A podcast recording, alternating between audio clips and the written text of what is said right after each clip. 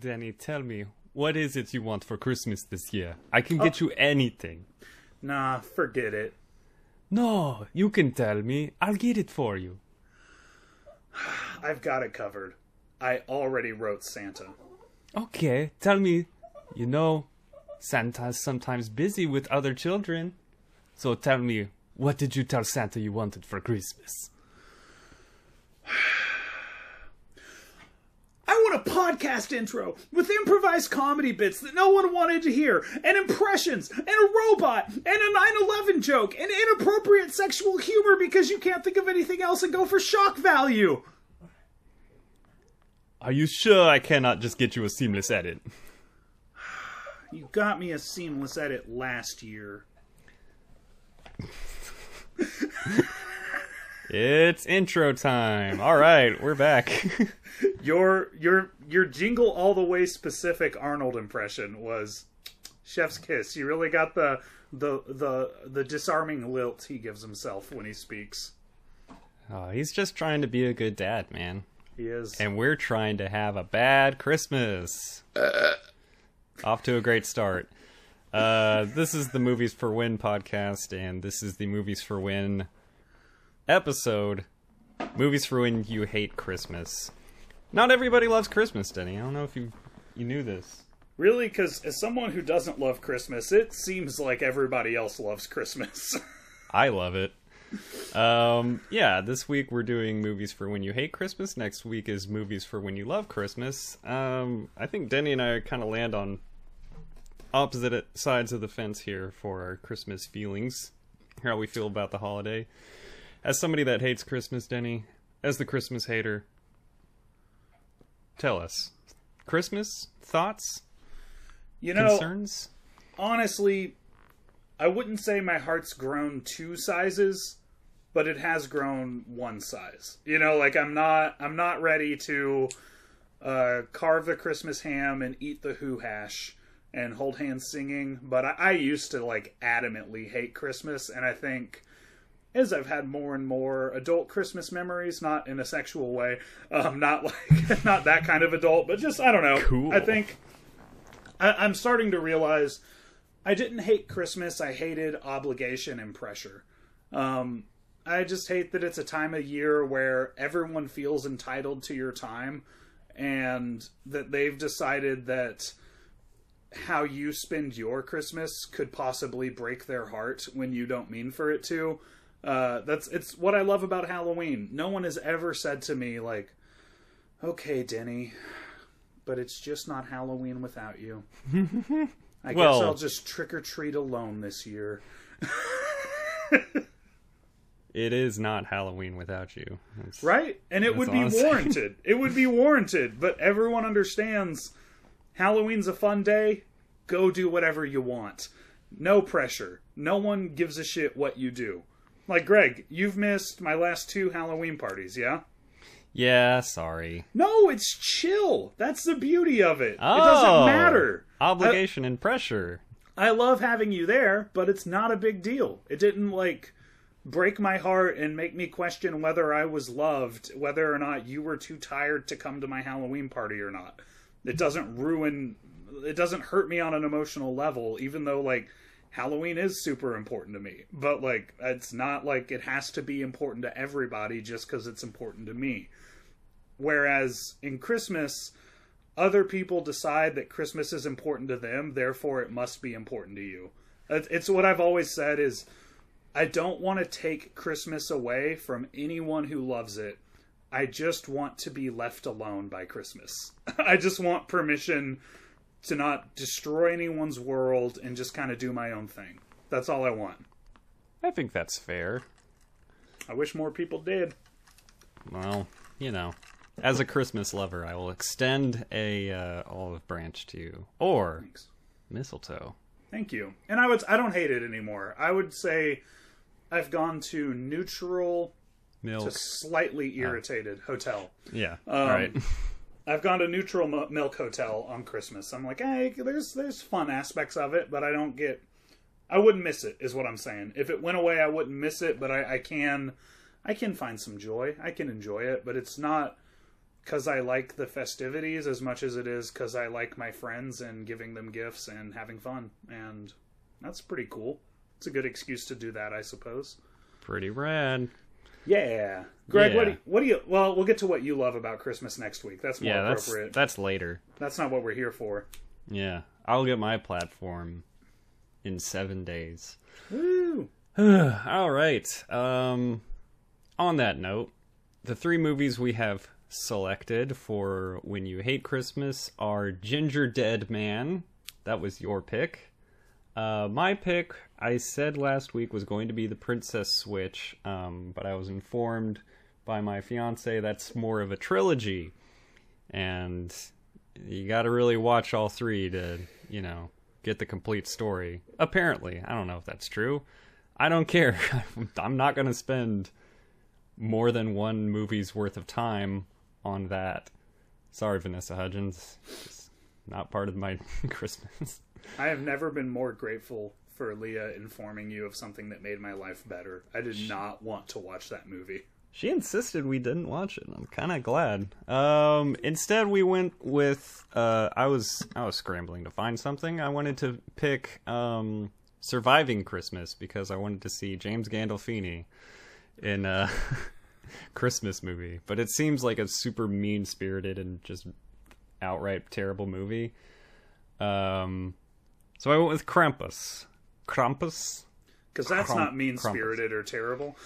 Yeah, well, you know, it's more folklore whimsical than what what the trailer communicated. It's a, it's a Christmas horror movie. Yeah. And, yeah. Um, and the audience picked... The audience picked, in our poll, once again, a, a movie winning by one vote. Yet again. Yeah. Um, we've got Jingle All the Way, barely beating Christmas Vacation. People like Arnold more than Chevy. Um, I mean, yeah. Yeah. But Jingle All really, the Way. Love how, it. How was I the only one who voted for Gremlins? I was expecting it to be a tighter race, honestly. It was it was those two and then everything else. No one gave a shit about the rest of the options. Mm-mm. It kind of surprised me. Yeah, um, usually we try to offer like a broad, a broad field of a lot of potential winners, but it always seems to just come down to two.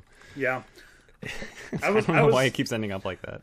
I was hoping for my dark horse, Santa Sleigh, a horror Christmas movie starring Bill Goldberg, um, notable Jewish professional wrestler.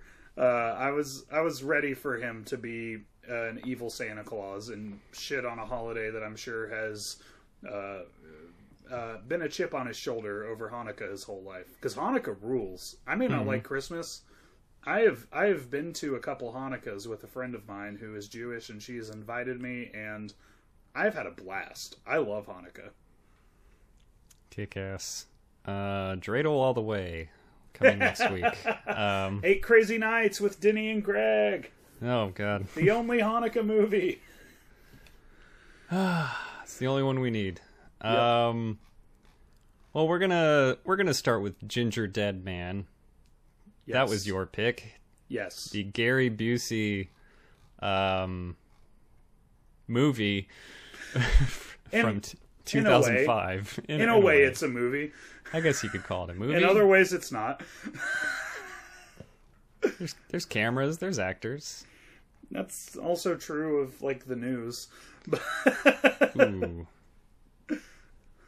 Uh, Denny, it's your pick. I'll let you summarize the plot for Gingerdead Man. Oh, dude. Try to be succinct. Oh. I know it's, I know it's very deep and heavy. Gary Busey is a murderer who decides to shoot up a whole family in a bakery one time. We don't know why, and we never find out. Um, he just likes to go into bakeries and kill people every once in a while, I suppose. Um, our protagonist was too scared. Um, so that's her arc, is not being scared of the guy with the gun shooting her family.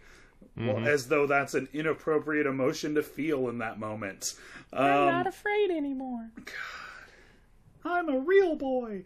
Um, then one fine day, a mysterious box of gingerbread batter shows up, and this guy who wants to be a wrestler drips his blood in it, and uh, we use a, for some reason, novelty-sized gingerbread cookie cutter to bake a blood ritual cookie because, oh, that's right, because Millard Fillmore, Findlemeyer, it's like Findle something. I don't remember. It's the slipperiest name I've ever heard. Like, you couldn't even name a a a, a Doctor Seuss character. Findlemeyer. I think yeah. It changed every time. Gosh. What is it? Um, oh my gosh. It's going to drive me nuts. I'll look it up in a minute. I okay. wrote it down because I knew I wasn't going to remember it, and I can't find it in my notes. Millard Findlemeyer, that's what it is.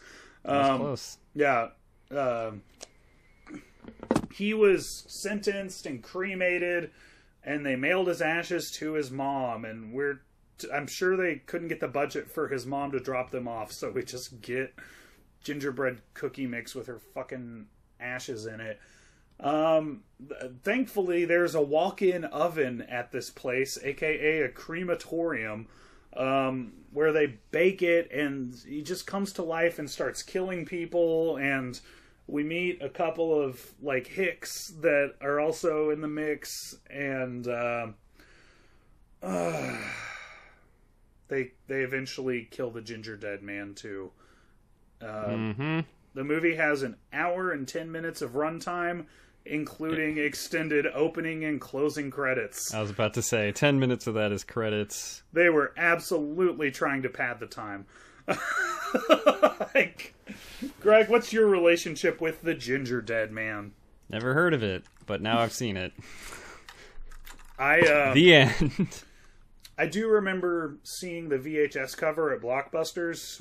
Um, I, I feel like I've seen the cover, but I yeah. feel I don't want to say that with confidence because it might have been something else, yeah. you know? Like um, Jack Frost, I think, is the one I saw the potential... most. Oh, Jack Frost. My mom. The the cover, I mean. Yeah, okay. Wait, the, the scary one or the Michael Keaton one? The scary one. I remember that cover. I never rented the movie because it looked too scary. Exactly. Um, but... Um, potential friend of the show, Megan Taylor, if she ever listens to the Silver Linings Playbook episode, um, has been recommending this to me for years, and I finally watched it, and uh, boy did I. Oh boy. That's my relationship with it. Um, I appreciate that the movie was free on Tubi. I just... Yeah. I clicked on the link after I Googled the title of the movie, and it was like, here you go, here's your movie, it's playing now. It's like, wow, thank you, that's great. Um, it's in four eighty p at best. Yeah. Sorry. Oh, it well. was a blurry movie. Um, it was a very blurry, very blurry movie. An extremely blurry movie. Yes. Dude, fresh out the gate, two thousand five was way too late to be making this kind of shit. Yeah, right? Like, I always assumed it was some obscure eighties or nineties C-tier holiday slasher movie, because there's like a million of those out there. Mm. I could not believe it when I saw that this was made in two thousand five. Like, what what are we doing here, people? Yeah, I I was really taken aback. I was like, man, I guess... just from the feel of the movie, I was like, I guess two thousand five was longer, way longer ago than I, than I think about it, you know? Yeah. That's more than half my life ago now. Wow, shit. But, yeah, there you go. How do you like that? Um, huh. But, huh. you know, that's it's still way behind its time. Yeah, this is not how movies looked and felt in two thousand five. No. You could kind of tell from, like, the... Uh... the side parts and like the the low rise pants that the women were wearing that mm-hmm. it was the two thousands, but man, this is I, I don't understand it because it was like before the Sharknado fad, where they made movies like this on purpose for the, like, holy shit, come see it, it's so zany, and we made a bad mm-hmm. movie, come see our bad movie. Mm-hmm. But after the half-assed efforts to, like, capture the magic of Halloween or Friday the thirteenth of the eighties and nineties, when they misunderstood, they thought, like, marketing execs really thought that people were like, ah, what do Friday the thirteenth and Halloween have in common? Murder on a holiday. And that's why we have, like, April Fool's Day and, like, a million movies like that. Um, because they thought that's what made people like those movies. And I I don't understand what the fuck was going on in their brains in two thousand five when they made this. Like, what the fuck? Well, you're saying, like, marketing execs. I think you're way overestimating, like, the money and brain power that went into this. Ooh. Uh, sick burn. But, yeah, it's it, it feels very student filmy, you know? Yes. I think Gary That's Busey an insult just... to student films. Yeah, sorry. And sorry, they, students. They, they often suck. So, uh. so don't hear me defending student films, but I watched a lot of them in film school, and I never made or saw something this bad. That may I not think... be true. I might have made something this bad. Oh boy. I've definitely seen worse student films, but man, yeah. Uh, into the meat of the movie here. Let's cut into the meat of the movie, and I think it's into... actually the dough of the movie, Greg. Well, I was going to say, let's cut into the meat of the movie and then intentionally get the blood and in as much things as possible in this kitchen. Because um, employee at bakery cuts, who wants to be a wrestler, cuts his arm. I don't remember what he's cutting. And then he, like, moves his arm over to the other end of the table, dripping blood on everything in his path, and then goes to the um, gingerbread seasoning and just, like, rests it on there and lets the blood get all in the in the seasonings. By the way, producer and savior of the show, Vanessa, would like the world to know that there is no such thing as gingerbread seasoning. It's ginger that you put in your cookie mix. That's, you know what? It doesn't exist, according to Vanessa. I thought that felt a little off. And I responded, yeah, Vanessa, that's what's not realistic about this movie. The yeah. gingerbread seasoning. Faulty premise to begin with. Um, it gets worse from there. So yeah, this girl, the surviving girl from her family getting murdered, her mom is still alive because she wasn't there. I think that's her mom. I wasn't paying too close attention. Uh, there's, they're still trying to keep the bakery running. Uh, but across the street, there's a wealthy Texas businessman that's opened a diner, and he also wants to buy her bakery, so it's, that it's a diners real Good Burger, Mondo Burger situation. It really is, with none of the charm or fun or yeah. bur burgers even. Yeah. There is a tricky recipe going on at the original location, though. Hey, yeah, special sauce. It's here we go. Here to kill you. Uh, yeah, um, I feel so. Yeah, this this guy's trying to buy her restaurant, and she's considering it because we're. We can't keep, you know, we can't keep on our feet for too much longer. We're, uh, we're not making money. We're not, it's hard to make ends meet. We might just want to sell this place. The reason is we're neglecting food safety and health hazards by bleeding on everything. We're making one gingerbread man that's like, what, eighteen inches tall? Putting it on a baking sheet and putting that into an oven the size of a walk-in closet. And baking it. This is the least efficient bakery, and it deserves to go under. Oh my god, man. What the fuck was that bake? Like, have the people who made this movie seen an oven or a restaurant or like like do they think that since there's walk-in freezers there must be walk-in ovens? That's got to be like a is it a kiln? Is that what it's called? Where you make, like, pottery? It's called a crematorium where you oh, hide oh, bodies. Well, no, no. I saw Return of the Living Dead. I know what a crematorium looks like. Yeah, it's not as big. it's, it's actually way smaller. No, I... For a movie that spent its entire runtime in the same location, I thought that was a little odd. I kind of believed it was an oven. I was just like, I didn't know these existed, and definitely shouldn't be used like this. I don't think they exist, man. I, I don't think... Like, the fucking safety hazard of a fucking walk-in oven? Are you kidding me? Dude, the energy cost. Like, everything about it is wrong. Jesus. Like, what heats it? Oh, my God. The, well, in this movie, I think it's just a red light, but, you know. Yeah. Oh, man. Um... Did they forget to do the first two scenes of the movie? Because we just jump in with no context of Gary Busey shooting people. Yeah, my first note is just, is this the beginning of the movie? Okay, I legitimately was like, did it skip forward? I need to go back. I must have... like it No, must... I'm at zero zero one, so... God.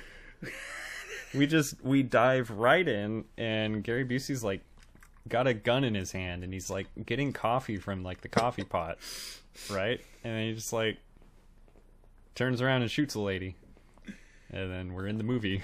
Yeah. Shoots everyone else. Yeah. Yeah. Yeah. Yeah. And then he says a lot of creepy stuff on the way. Smells feminine in here. God. Which is the weirdest line. Yep. I uh No follow-up, though. I don't love a lot of the Gary Busey memes, just because, like, the dude had a traumatic brain injury, and I know he says weird stuff, but, like, there's a medical reason for that, and I don't yeah. really feel right making fun of it. And so, uh, but also, like, he said weird stuff, too, before the brain injury, and that's free game. And I thought that, like, just the nature of this movie meant that, like, we could watch Gary Busey do stuff and laugh, and nope.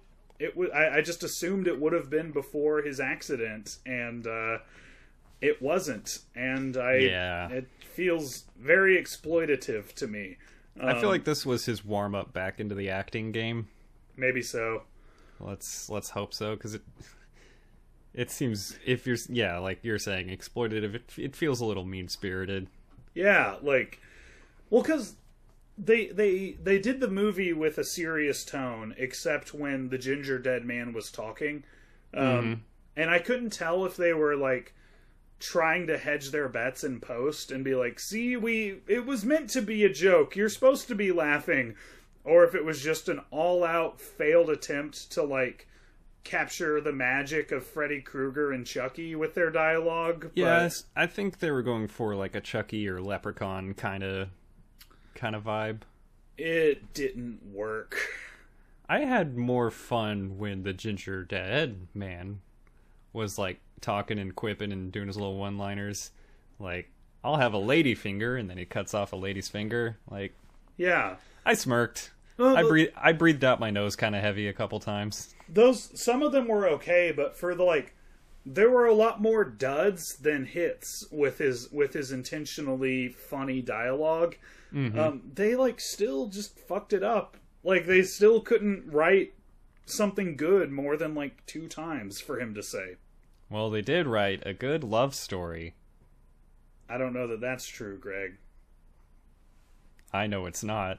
Um, so yeah, our our protagonist girl um, has a crush on the most popular girl in town's boyfriend. The most popular girl in town is the daughter of the businessman that's trying to buy their business, and she sucks. She won Miss Pretty Face of Waco, so, you know, sky's the limit for her. Not a lot of competition. You ever been to Waco?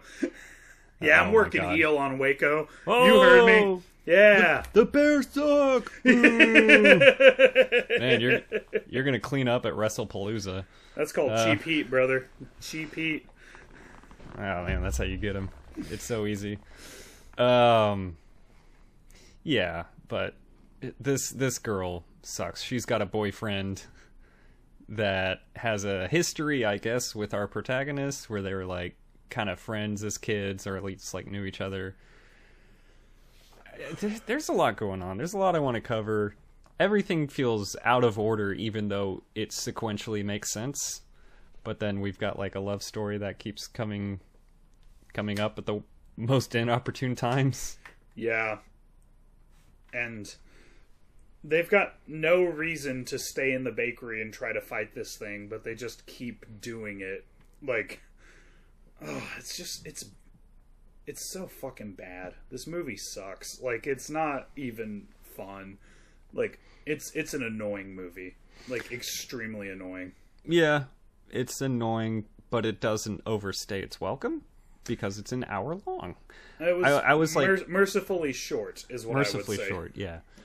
I was, um, you know, getting the notes ready while the intro credits were rolling, and I was like, "There's nothing really going on." I could probably click the skip ahead thirty second button. I just clicked it like eight times. And still credits. All right, a couple more. Finally got to the meat of this thing. Um. Oh. Yeah, there's there's just not a lot to say. It, it's there's like little there's like little tidbits we can talk about. Like the Gingerdead Man keeps them in the bakery by booby trapping the exits, kind of. Yeah, except oh. Vanessa immediately pointed out, and this is why I'm, I'm going to see if this is my point too. Go, Go for ahead. it. Say, no, you say it. You say it. All right, you tell me if this is Vanessa's point. Um, they found out it was booby trapped because uh, Miss Pretty Face of Waco. Um, activated a tripwire and a knife um, in a weird sequence of non-immediacy, came down and stabbed her in the face with no proper force. Yes. Okay, that booby trap is done. That exit is safe now. She cleared the trap. But they're like, uh-oh, it's booby trap. We gotta stay here. So they stayed there. Yep. That is Vanessa's exact point, and yes. If I'm ever in a booby-trapped exit situation, I hope I'm with both of you guys, because my brain works about the same as our stupid characters in the movie, and I would have been, I, I didn't even think, like, well, now you can go through that door, so you're fine. I was like, oh god, we're stuck! I, I, I really struggle with uh, solving concrete problems. I'm pretty good at the abstract ones, but I'm pretty bad at, like, tangible solutions to, like, physical problems in the world. Yeah, despite all your strength you're gifted with, just... Yeah. All brawn and no brains. uh, I know I act tough, Greg.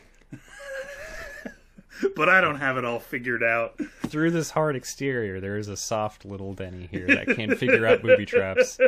I mean, it's it's like Home Alone. Oh, man. We should have watched that instead of this. Yeah, I know. I'm, I'm going to reference Home Alone later. I already did earlier. Um, so I, I've got a question. I've got something. I've yeah. got something to talk about. Do you think that they intentionally shot eighty percent of the movie in a Dutch angle, or was the tripod just tipping over? I think I think it was intentional, but then it was also tipping over at certain points, so it was almost ninety degrees. Dude, I'm telling you, I have never had motion sickness in my life until I watched this movie. And I'm not, that's not like a joke. That's not hyperbole. Long car rides, roller coasters, craziest spinny ride at the shitty carnival. Like, never in my life. I've been on cruises. I've never gotten motion sick. And I felt like I was going to throw up and needed to lay down while I was watching this movie. Because the camera, like, for extended sequences, despite being, like, way too tilted for no reason, and alternating between tilted and not tilted in uh, uh, shot, reverse shot stuff. I think Denny's a little tilted. It just starts going back and forth. Like, and I was like, I'm gonna fucking puke. I'm steering the bus. I uh, feel dizzy right now. Like, it was just, I was like, this is like the worst night of getting drunk I've ever had in my life. That's what watching this movie's like. I feel like if it wasn't standard def, I would have definitely noticed that. Um, yeah, man, yeah, I feel for you. It was it was a rough go. It was all I could see, man. Like, it was. Remember Sorry, that uh, that pathetic bread fight? Uh, ooh, hold on. It's I'm when our, about a scene it's from when Krampus. our two It's when our two female oh. characters fight in the back, and it's just like fucking silly. Like, can you say cat fight? Right. It's so bad. Oh man, I do like. She finally stood up to her bully and was just like, "You know what? You're a real bitch," and then hits her in the face with a pie. uh, that was that was rough. It was rough. Um. Yeah, Denny, I don't know how much longer you want to talk about Gingerdead Man. I've got a few more thoughts, Greg. Oh, please hit me. Um, first and foremost, another note from Vanessa. Um, you She's don't got you, good ones. You don't put the decorations on the gingerbread cookie before you break before you bake it. Oh my god. They would melt and liquefy the cookie, according to Vanessa. And she's, she's right. She makes valid points. Um, oh yeah, I often frost the cake and then bake it. That's a great point. Vanessa also noticed they didn't have rat continuity. The rat changes colors at one point. Dude. Great, great eye from Vanessa on those. Oh um, man, she's gonna love Prisoners. She just texted me the walk-in oven. I'm gonna tell her we've already covered it. That's the deepest hell cut. Oh yeah, the walk-in oven is hilarious. I like that it had a window. It was just like a regular oven, you know? You definitely wouldn't be able to fucking see how well your shit was baking. It's like yeah. twenty yards away. Yeah, it's against a wall. Tiny window. Like, I can see it's still in there. Yeah. Oh, that, that's so you can see the person that definitely got accidentally trapped in there suffocate and die. Dude, no, because the, the protagonist... like, literally fucking lays down in the oven while it's on later and is fine. Like... um... She would have stuck to the... She would have melted to the floor. My, uh... My Maybe biggest... she had oven mitts, I don't know. No, she just... It was fine. They no, just oven didn't even acknowledge all, that that place okay. would be a fucking hell chamber. Um... Yeah, I, uh... Ooh, I have a quick joke. Yeah. Opening the door to that thing has got to be like when you leave your car out in the sun in Texas during summer, and then you forget the uh, shade screen, and you open Ooh. your door, you're like, oh, Jesus. Oh, I'm going to stand here while that... Ooh. Whatever I had in here is ruined. um, I was very deeply upset that they did not defeat the Gingerdead Man by dunking him in milk. I, I thought that was mm. one of the one of the best possible ways. Um, I'll say something nice. The wrestler character, I would uh, I would watch him wrestle. I would watch the Butcher Baker wrestle. That's a cool gimmick. It's a cool gimmick. He, he cool name. The, he had the promo. Um, why is there a jazz cover of the Jaws theme playing while she's baking gingerbread? It was like. I don't... I don't think I remember that. It had a lot of like duh dum, but like ch -ch -ch -ch -ch, like with it was it was fucking stupid. Oh god. It was clearly building tension. Um did the rich guy die from having a car driven into his legs? Because they did that awful, horrible, lazy car crash death scene, and then we yeah. see him with the car at like waist height pinning Below him against the wall. Height. Yeah, it just dead. Even at full speed, that might have cracked a femur and maybe hurt his knees. Yep. He would not have died. Yep. He had to lean way over to be slumped over the hood of that thing. Yeah. Um, I don't usually count bullets, but that revolver had like twenty shots in it. Listen. Like... It's something I'll... Yeah. If it's like seven or eight, I'll forgive it. But if it's like clearly a revolver and you're just pop, pop, pop, pop, pop, and it, yeah, it's it went on so long that I thought for sure they were gonna do a bit where she ran out of bullets and it, it just no. It would have been funny if like the Gingerdead Man like shot it thirty times and then she gets the gun and it's empty. Yeah. After all that. I uh, I thought Jason Voorhees had good body delivery, but he never gave anybody cherry nipples, so the Gingerdead Man will always have that on him. That's right. step it up in the next Jason movie, guys. It's the it's the attention to detail that really sets Gingerdead Man apart. That's right. um, man, just two more things, if we must. Why was there a blue-tongued Party City monster after he ate the gingerbread man? Oh, he became possessed. He, oh, okay. That's that's my note here. Uh, a man possessed a cookie who possesses a man who becomes part cookie. This is just good writing. But why was his tongue blue? Because he's a cookie. That's the frosting. No, cookies don't have blue tongue. Because he's a lizard. Frosting. Cookies aren't lizards. Lizards aren't cookies. Okay, you got me there. uh, checkmate. Uh, um, yeah, I know what I want to end on. Yeah, please. This movie ends, finish this. This movie ends with a bake sale. Isn't every day at a bakery a fucking bake sale? Are you fucking kidding me? You had a bake sale in front of a bakery like it's some sort of special occasion. I, I've I've got a great idea to revive the business. What if we opened the business? What if we had a work day? But instead of inside the place we're paying rent for, how about if we put a stupid table out in front of it and worked from there? Oh my god. Pretty cool. Uh, Greg, mm-hmm. What's our gimmick of the week? Ooh, gimmick of the week. It's a doozy. Don't blame me because Denny named it. It is the, uh, the moment on the timeline where Tiny Tim dies. This is uh, the moment that proves that Christmas is terrible. What did you give it to, Greg?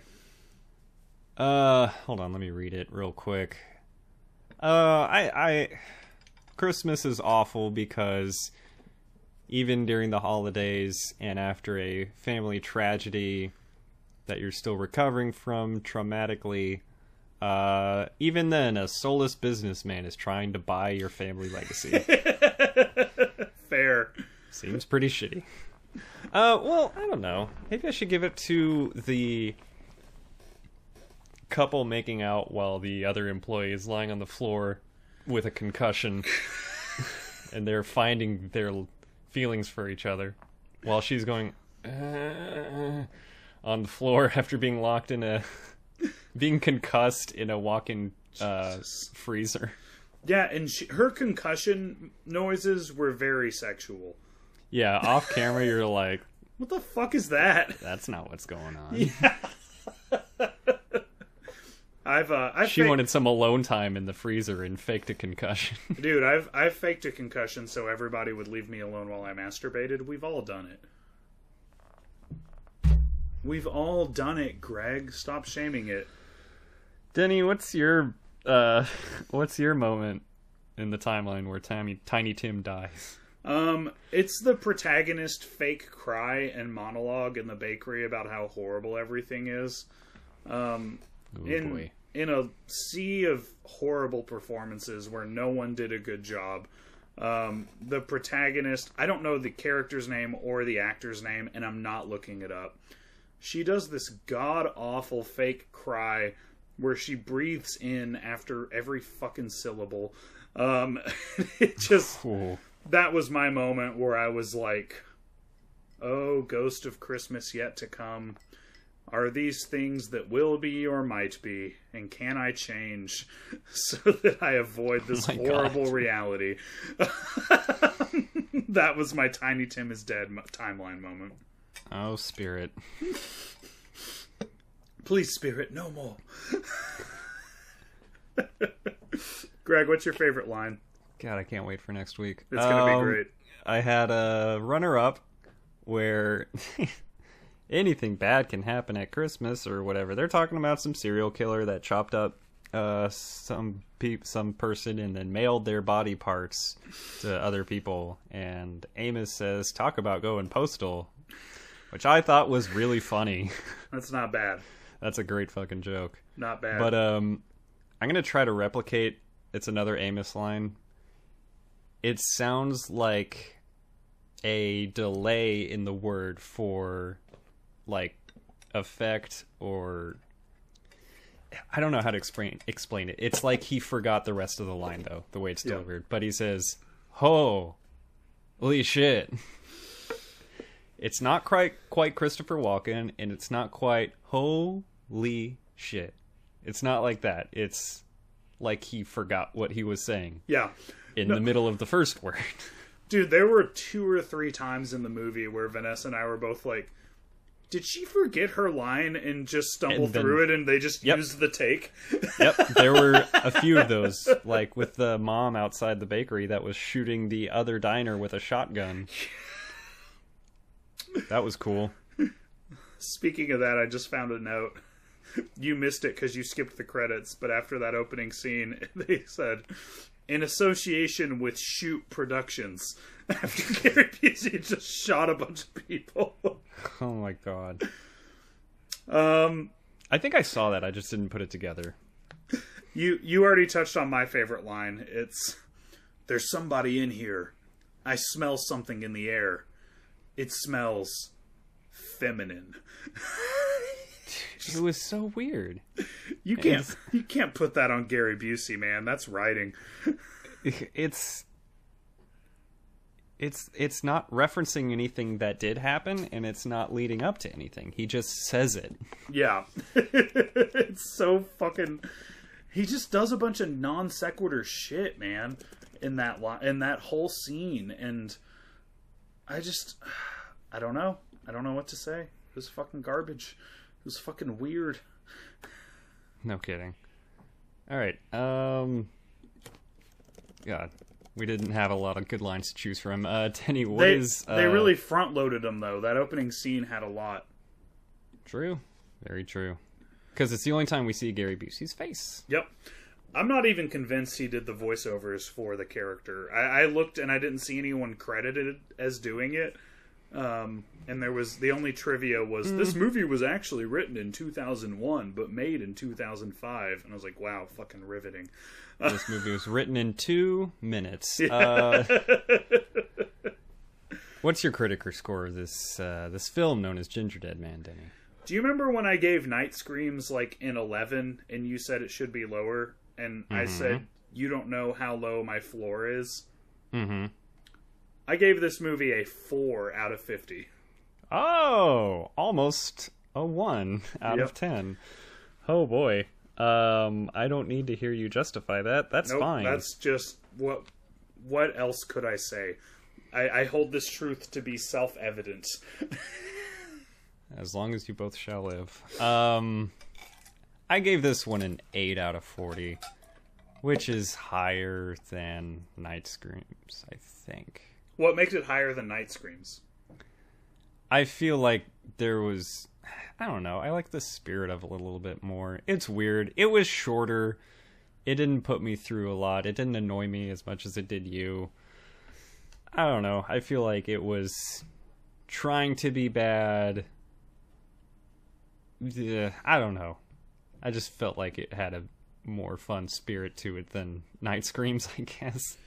Night Screams never made me feel like I was gonna fucking puke.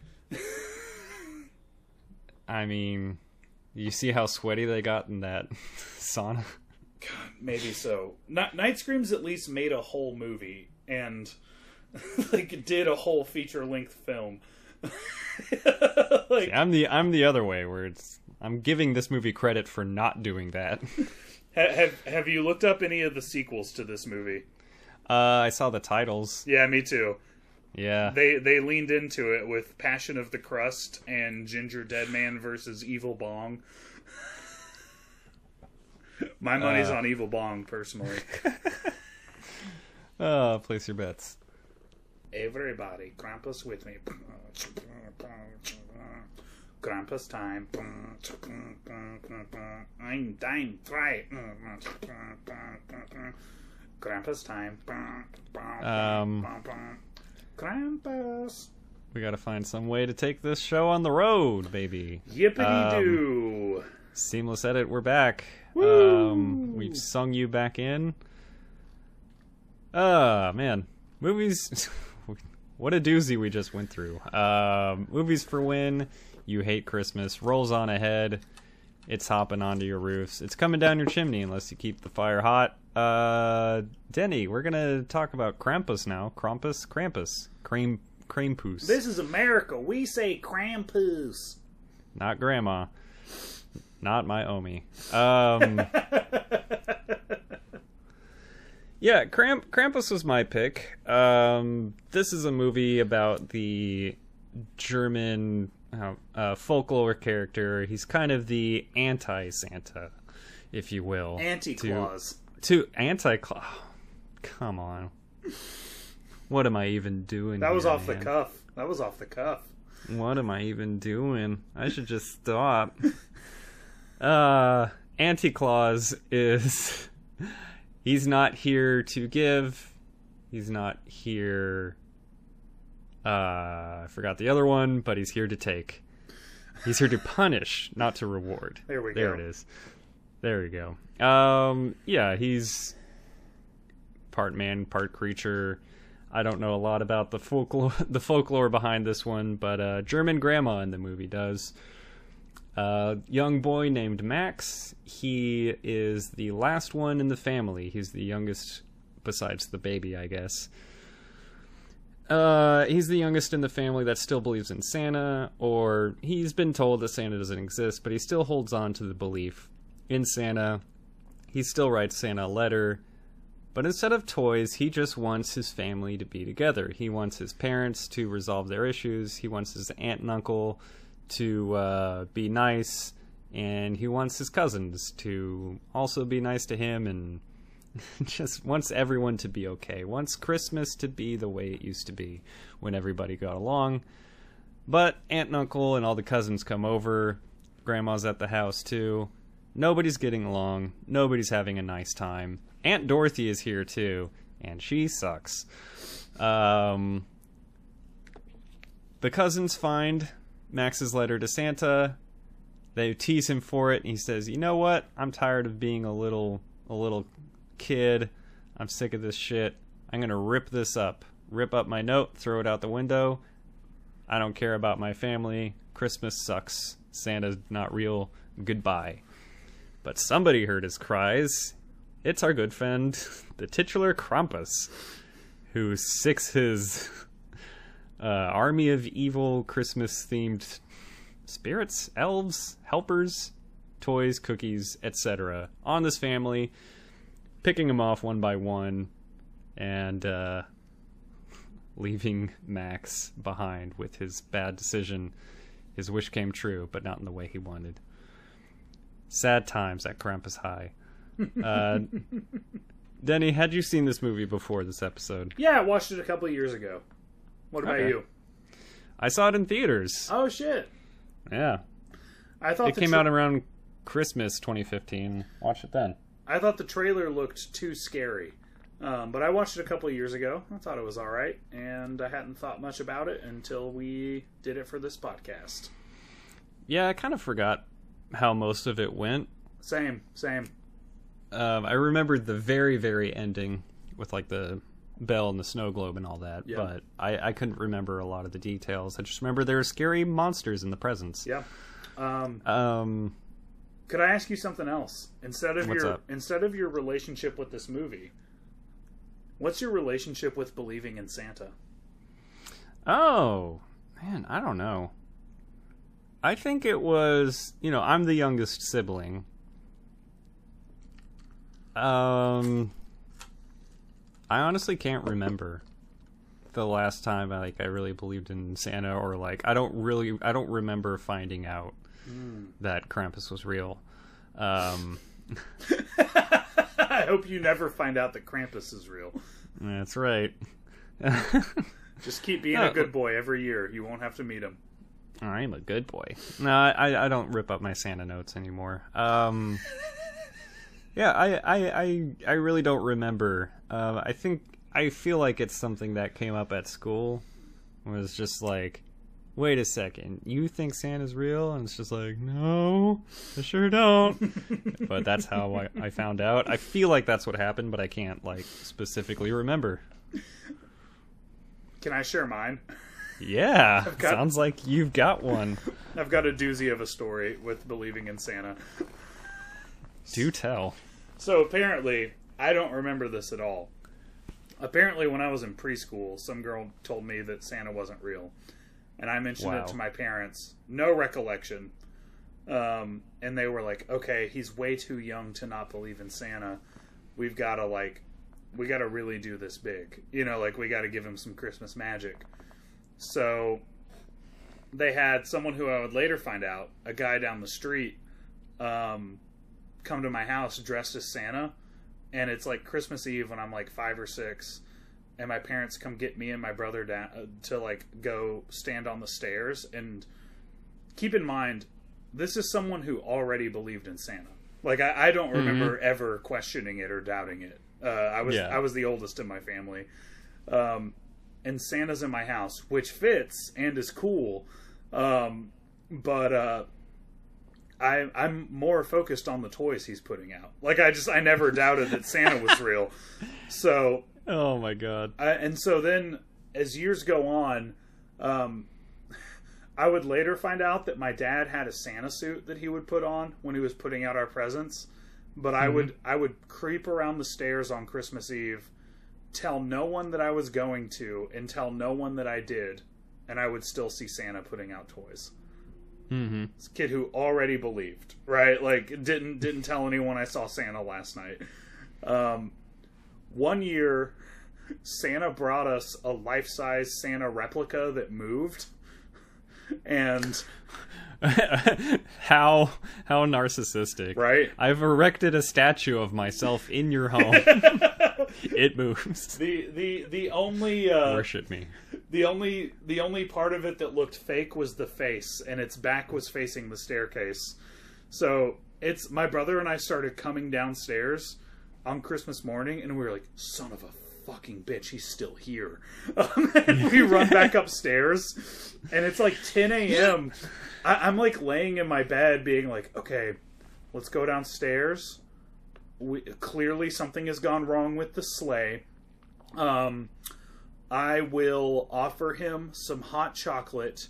No, Denny, idiot, idiot, idiot. Coffee, he's an adult. Like, I'm literally, like, laying in my bed doing this and being like... And Step he, one. We will, Step two. We will find a way to contact Missus Claus, and she will know what to do, and Christmas will be saved. Like, I'm, like, legitimately thinking this is happening in my house.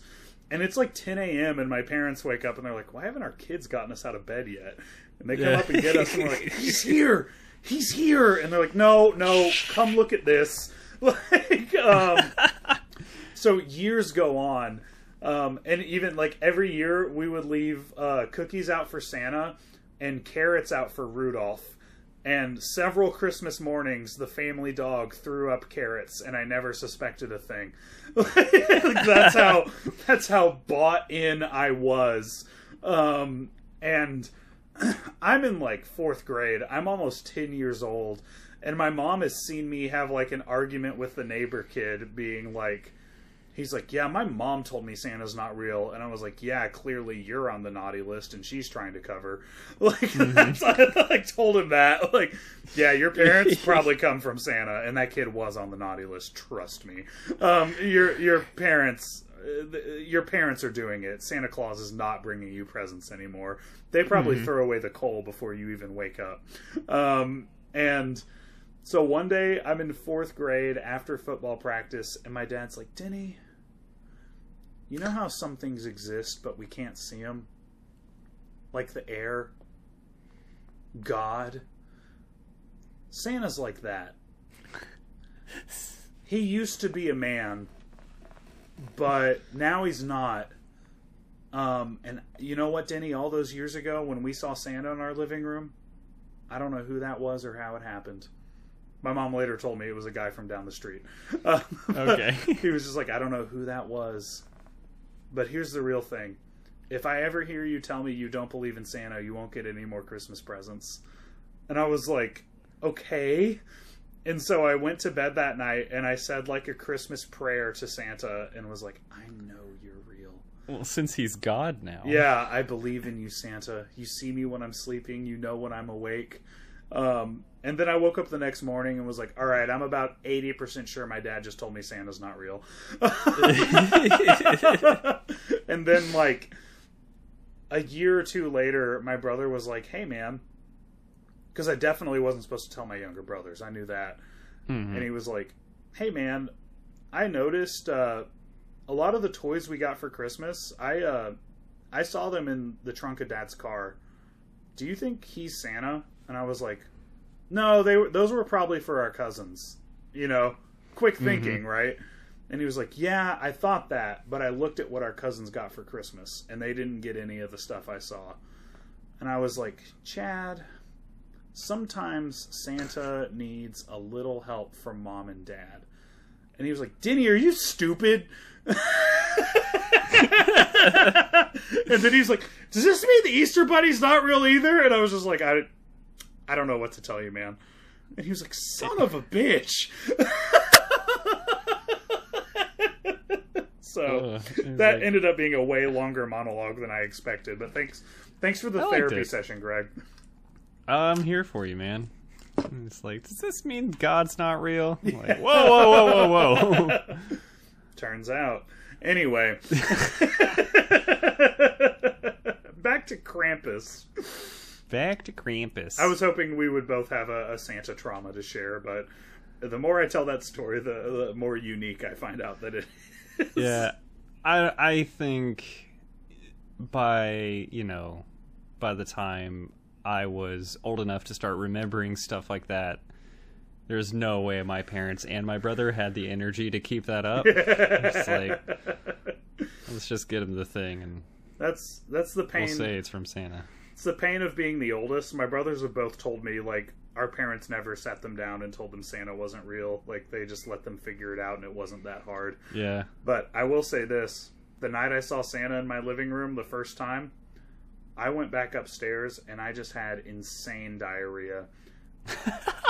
and I That's... was and I was afraid to flush it because I didn't want Santa to know I was awake and take my presents back.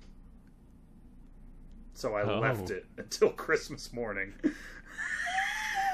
That's a better story. That's the best story of all. I think I just got a little too excited. Oh my gosh. Don't excite Denny, guys. Not while he's at your house or far from a toilet. that's, um, that's still true. It has nothing to do with Santa.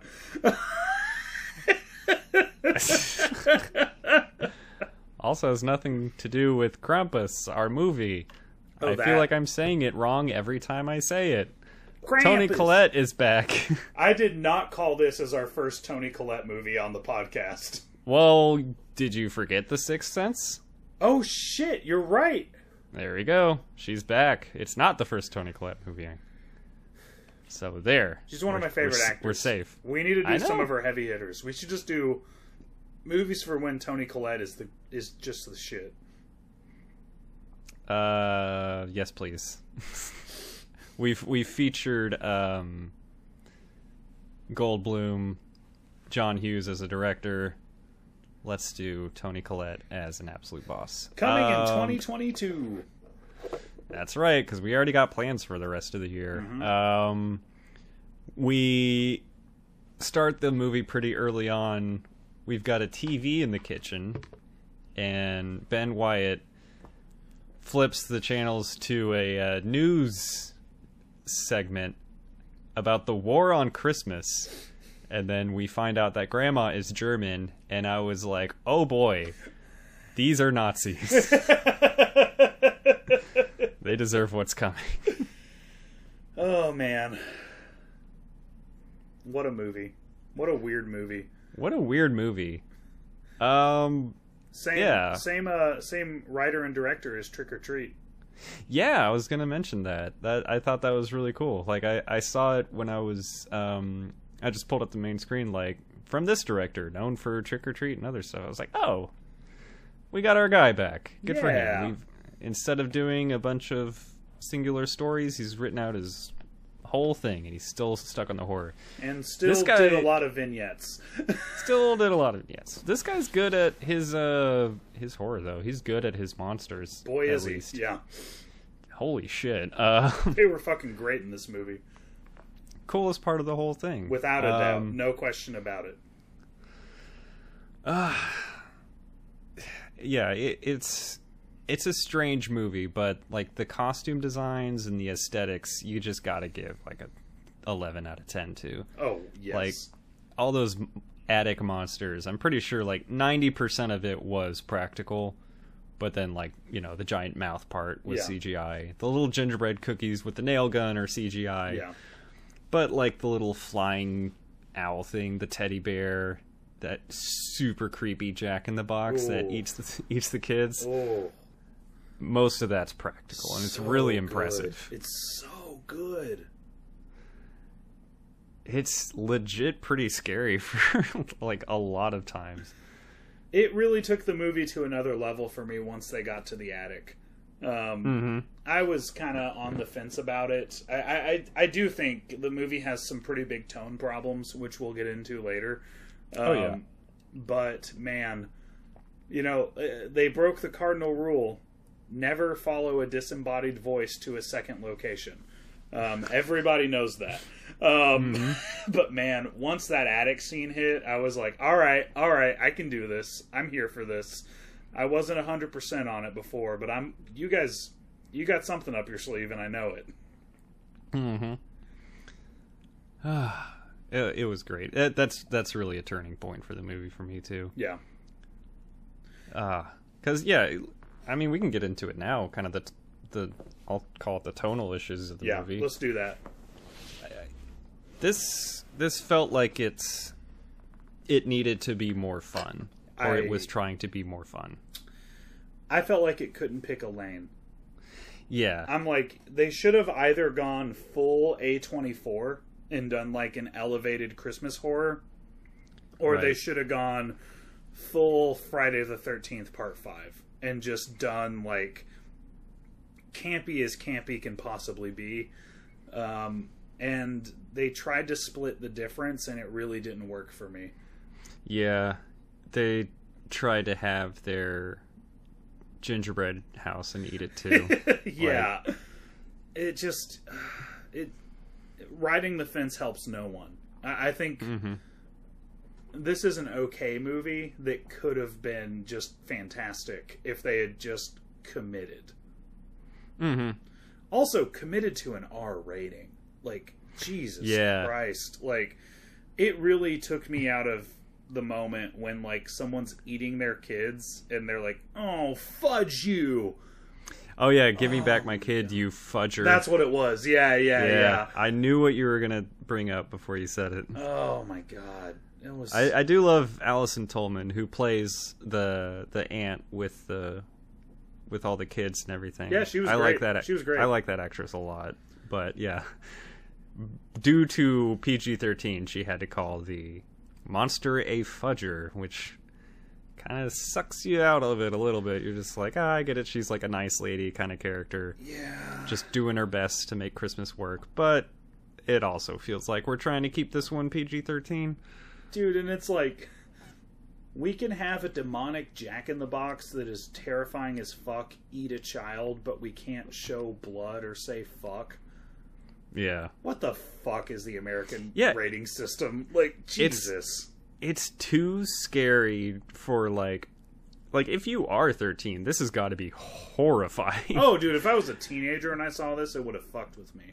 Like, it's way too scary for, like, the audience. Like, the early to mid-teen audience that they're trying to, like, also, you know, play to or, like, market to. Yeah. But it's also, like...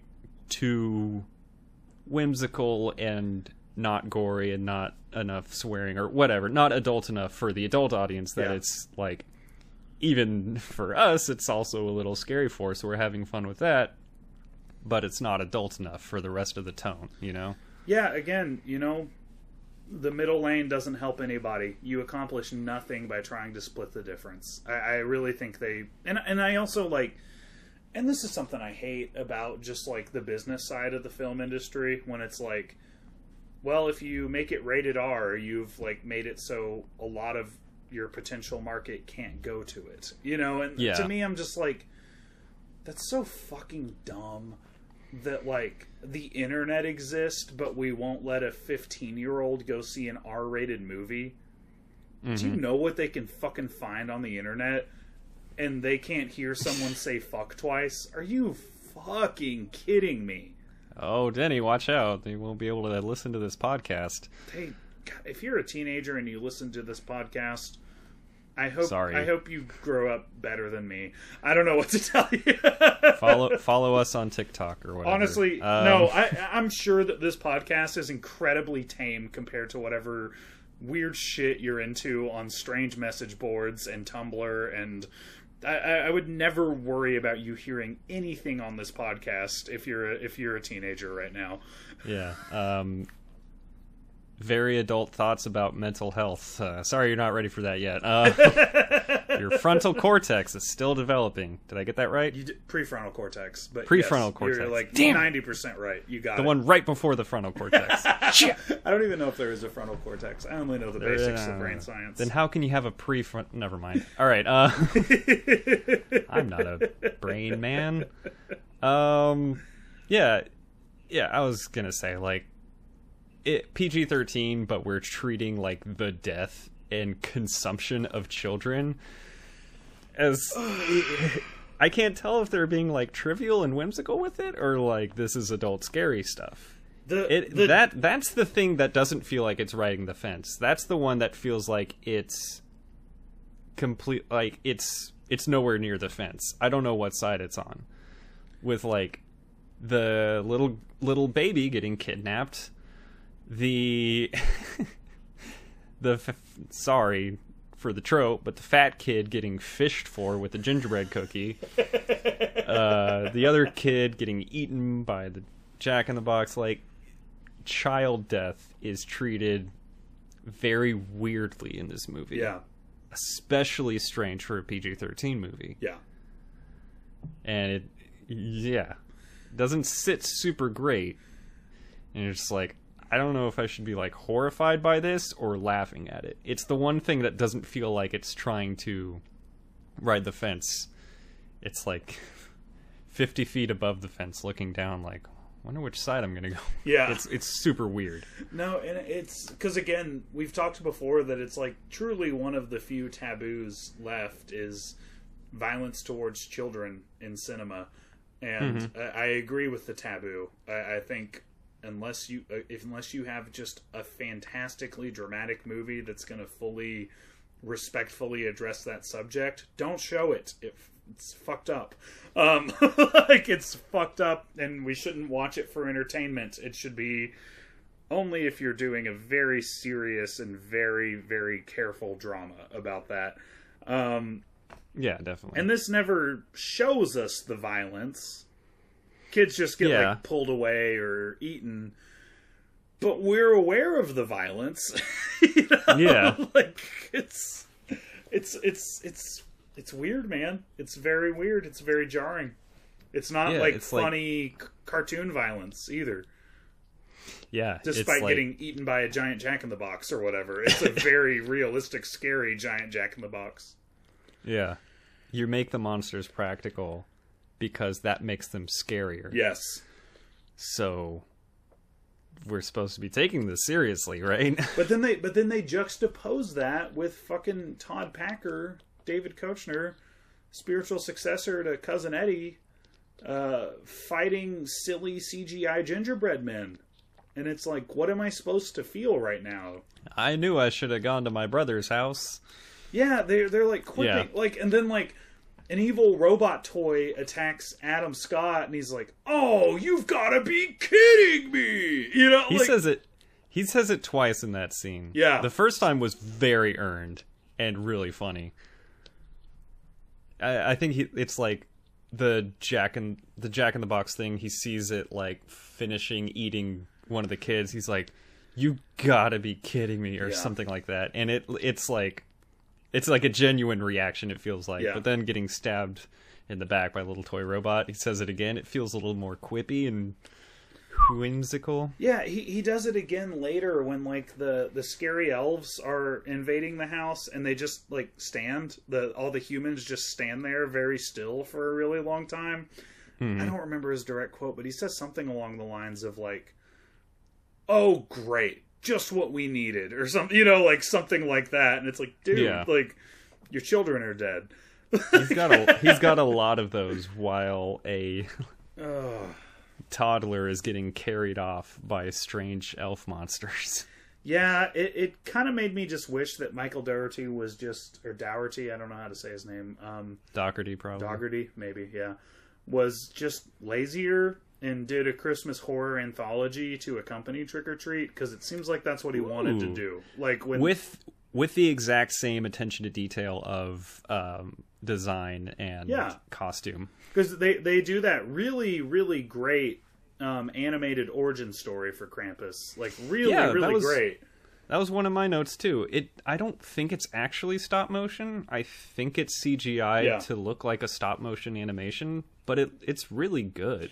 No, it's it's fantastic, and it didn't fit at all with the movie. I found it very jarring, but it was very well done, and I was like, dude, you just wanted to make an anthology. I wish you just yeah. did. You wanted to, like, do all the Christmas tropes in different styles with spooky stuff, and I wish you just did that. That would have been yeah. better. Yeah. That that would be a really cool anthology. The same way he did Trick or Treat, where all the stories kind of intertwine in a sort of way. Yeah. That same kind of thing, but like one's like a stop motion thing, the other one's, you know, like different kind of art and film styles. Yeah. That would be really interesting, but they still like intertwine. I think that would be really cool and interesting. I but... It's one of the few times I was like, I wish this filmmaker was more lazy, relied yeah. more on past successes, and just was more derivative. Yeah. I wish he could stick to more of a formula. Yeah. But no, he he's clearly an insanely creative guy. This this did feel a little, I don't know, maybe like a little bit like the studio had a hand in some of the stuff. Yeah. That kind of thing. Like you you see Trick or Treat, you see the effort that went into so many parts of this movie, and mm-hmm. you know there's like an insane amount of creativity yes. and just absolutely solid um ideas in filmmaking and storytelling, but it feels like there's a little bit of puppeteering going on from yeah. up above, you know. It felt convoluted, um and yeah you look at, like, first of all, the character design in general, um just fantastic on all all the all the spookies. All our monsters are fantastic mm-hmm. designs. Dude, that scene where we meet Krampus for the first time and he's like running on roofs and jumping between them. Oh yeah. It's scary as fuck, man. It's intimidating. one one thing I forgot, that sister was in the movie. And she shows up again at the very end. I was like, oh yeah, she died like super early on. Yeah. And at that point, you're like, with the tone of the movie, you're not sure, like, because the first victim is a kid. It's a teenage yeah. girl. You're like, are they dying? Or are they just getting like scooped up and taken somewhere? Yeah. She dies because she's hiding under a van. And like a little, um, I think it's like a jack-in-the-box. It's a music box. Yeah. And then like a little creature starts to come out of it, and then she starts screaming. And then the van's kind of shaking. You're like, well, is she getting eaten? I'm not really sure. Yeah. Again, not showing the violence actually makes it a little more confusing. Yeah, and I, I was bummed about that, because I was like, well, that was one of the only characters that I liked. Yeah, and she was funny. She's gone real early. Yeah, sucks. I can't stand most of the people in this movie, and you're not, Her and dynamic... you're supposed to. It's not because like, uh, it's not because they suck at writing. You were not supposed to like them, you know? Like, yeah, definitely. Her her dynamic with her cousins, and then like also with her little brother being somewhat protective of him. I thought they had like a nice set of kid characters. Yeah, no. The kid actors were very good in this movie, I thought. Really, really quality child actors. That's what another thing I wanted to say. Max, the main kid, he's super good. Yeah, he's fantastic. Like, as an actor and as a character, I thought he was super enjoyable. Yeah. No, he was really Absol- good. Absolutely no problems with him. None whatsoever, and that's pretty rare for a child performance, man. He he crushed it. He did great. He he emoted. Like, yeah. Like, I like this kid. What the hell? Well, he's very endearing, very innocent, very much like has the best intentions and wants wants good. And you can tell in his performance, you can tell in his eyes, his face acting, his tone, mm-hmm. his line delivery. Mm-hmm. He was he was a great performer, man. I was really a big fan of him. I, I I just looked it up. I realized he's the kid from the movie Chef. I don't know if you've seen that movie. I have seen Chef. Yeah, he's he's really good in that one too. Same same thing. It's great. I like him a lot. But uh, now that I'm on his IMDb page, I see that he is also in something called Donald Trump's The Art of the Deal, the movie, as credited as Kid One, and this is a year after Krampus. Oh, that that movie's a parody. Okay, I see Johnny Depp is playing Donald Trump. Never mind. I also heard it sucked, unfortunately. I, I think it's like a Will Ferrell Funny or Die thing. I might be wrong, but um, I'm looking at this cast and I can't believe it sucks. But yeah, I, I haven't seen it. I've just heard uh, not. I just I've just now heard of it. I've heard not from uh, uh, Trump people that it's like nah, it's actually not very good. We wanted it. To, we really wanted it to be, but it's not great. I don't know though. What do I know? Um, All right. Well, well, we'll we're, we'll watch Chef later. There's like a, I think there's a theme that we have somewhere in the notes that I wanted to watch Chef for. Yeah. So he'll be back. Max returns. While we are, uh, actually, Chef is the first movie Vanessa and I ever watched together. Really? And she fell asleep and doesn't remember it. Oh, that's well, maybe she'll stay awake next time. It's like her movie. She loves to watch people cook, and I actually, I'm not, I'm not crazy high on Chef. I just it didn't blow my mind. Um, but I was like, this is a you movie. Um, and she fell asleep. And you are about her. She doesn't. Yeah, I'm very about her. Even even two days into the relationship, I was. Um, while we're talking about uh, performers, I wanted to talk about Conchata Ferrell, uh, aka mm-hmm. Aunt Dorothy. She's awesome. I know her from Mister Deeds and reminding me of Kathy Bates. Um, but I just found out uh, she. I, I looked up her IMDb. She passed away in twenty twenty. I didn't know. Oh, no way. Yeah, she was awesome. I, Aww. I've seen her in lots of movies, and I liked her a lot. And rest in peace, Conchata Ferrell. You were, you were badass as shit. I never saw you in a movie that I thought you did a bad job in. So thanks for all the entertainment, and carry on in the great beyond. I just found that out as we were recording. Live reactions here. Yeah. That sucks. Well, at least we get to enjoy her work still. Yeah. She's great in Mister Um, Deeds, by the way. All right, where where do we go from here? How are we feeling? Um, I really wished that the the ending had a ton of fake outs, and it felt kind of disjointed to me. Um, yeah, I was kind of hoping that they would just go for a super dark ending and have the end of the movie be when the kid got the the bell wrapped in his note from Santa, uh, or from mm-hmm. from Krampus. Um, from Anta, Anti, Anti-Claus. Um, Anti-Claus. I, uh, I was like, this is the right movie to go for a dark ending. And then mm-hmm. they, uh, like, I, I just thought that would have been really great if they were like, all right, kid, you got what you wanted. We're out. I killed, we're out of here. I killed your whole family. And then I wanted it to lead into a prequel to Home Alone where he just goes, I'm home alone after he finds out everyone's dead. Um, hey, Marv, it's just this kid. What What did you think of the actual ending? What happens is he stands up to Krampus. He says he loves his family. Um, everybody laughs at him, and uh, everybody gets dropped into this burning pit. They wake up. It seems like it's all just a dream, which I was just rolling my eyes. He opens a bell from Krampus, and uh, we as an audience find out that they are in Krampus's snow globe, presumably uh, living out the an eternal okay Christmas. Um, which, I don't know, it was dark enough for me, but I don't know. I thought they could have gone a little darker, but honestly, I was so pissed off that they were going to do it was all a dream, and like, literally do the fucking Polar Express ending um, with the bell. Mm-hmm.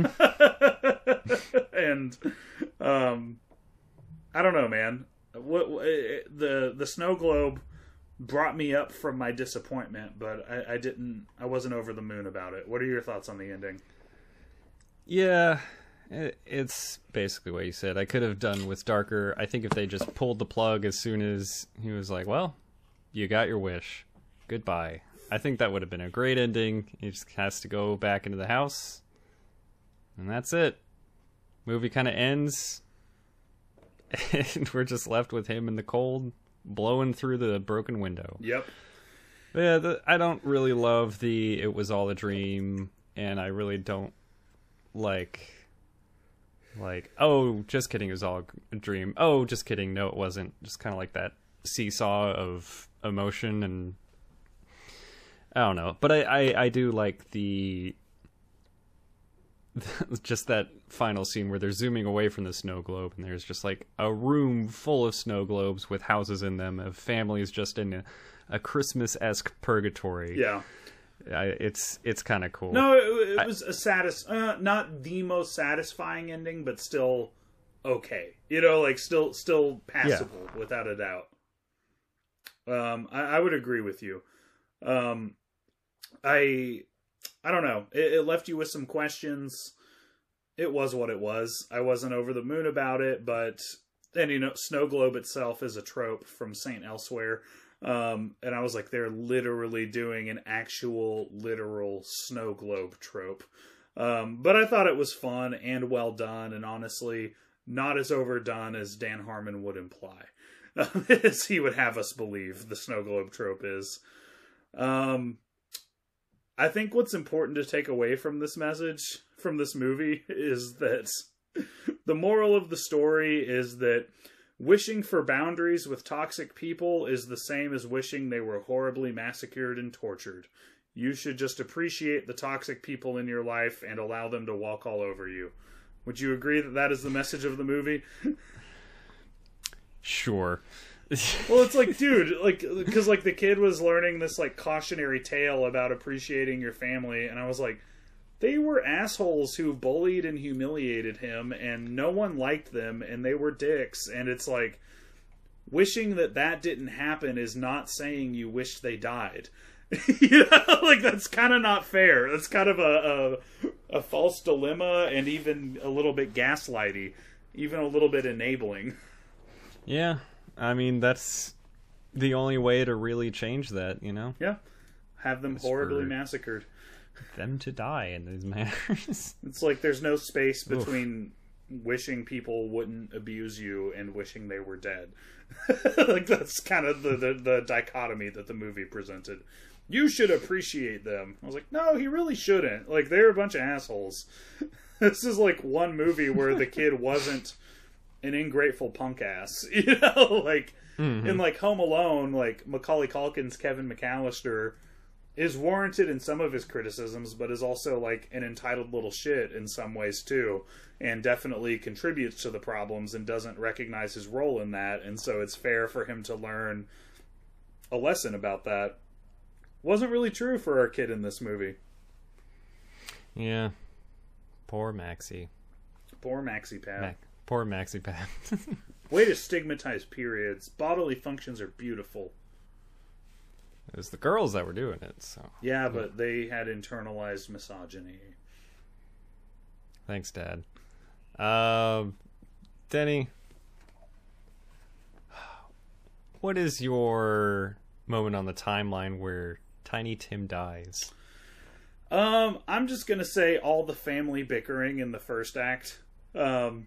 It's kind of what I think sucks about Christmas is that families who don't want to be around each other come together and feel obligated, and no one wants to talk about what's really going on, and they have t- years and years, decades of emotional baggage that they're never going to talk about, and they just stomp all over each other and are assholes, and no one's accountable for anything. And everyone just takes it on the chin and lets people do whatever they want. I'm just like, that's what I don't really like about Christmas. Um, So that was my, yeah, I relate to that sucking. Um, my family's been pretty chill lately, though. I'm good with them. If any of you guys listen, love you guys. Can't wait for Christmas with y'all. I mean it. That's not just covering Aww. my ass. Can I come to Christmas with you guys, too? Greg, I would um, love it if you did. I've got my own family. But I would love to have Christmas with your family as well. I'd love to have Christmas with your family as well. They're good people. Ah. They're good peeps. They would love it. Um, yeah, mine is uh, just the lack of decision making on the tone of the movie preventing us from having a good Christmas horror movie. Mm-hmm. We were right there, man. Yep. There. We Christmas is terrible because we can't have a really good horror movie about it, unless there's one that I'm not thinking of. Um, have you seen Black Christmas? No. I wouldn't say it's really good, but it is a prototypical American slasher. Um, it's pretty solid. I like it. It's got okay. it's, it's it's pretty decent. Um, not the original American slasher or the original slasher, but one of the one of the one of the ones that was happening before the craze. I'm trying to think if there's another good Christmas horror. Silent Night, Deadly Night, not a horror. Um, well, no, not good. It's a horror. Yeah, um, I was like, mm, you sure about that? I was thinking, well, Gremlins, that's like a horror comedy. That's you weren't supposed to be scared. I, I would have been fine with a horror comedy in this case. Yeah, it, I couldn't quite stick to the comedy. Again, like go go full Evil Dead or something. You know, like do yeah. do pick a lane. Um, uh, Christmas horror. Yeah, we, we'll find another one later. I can't think of, like, um, a stupid good one. Yeah, I, you know, like, there's some decent ones out there, but I can't think of one that I'm like, that's the definitive, actually good, no one's talking about it, amazing Christmas horror. So.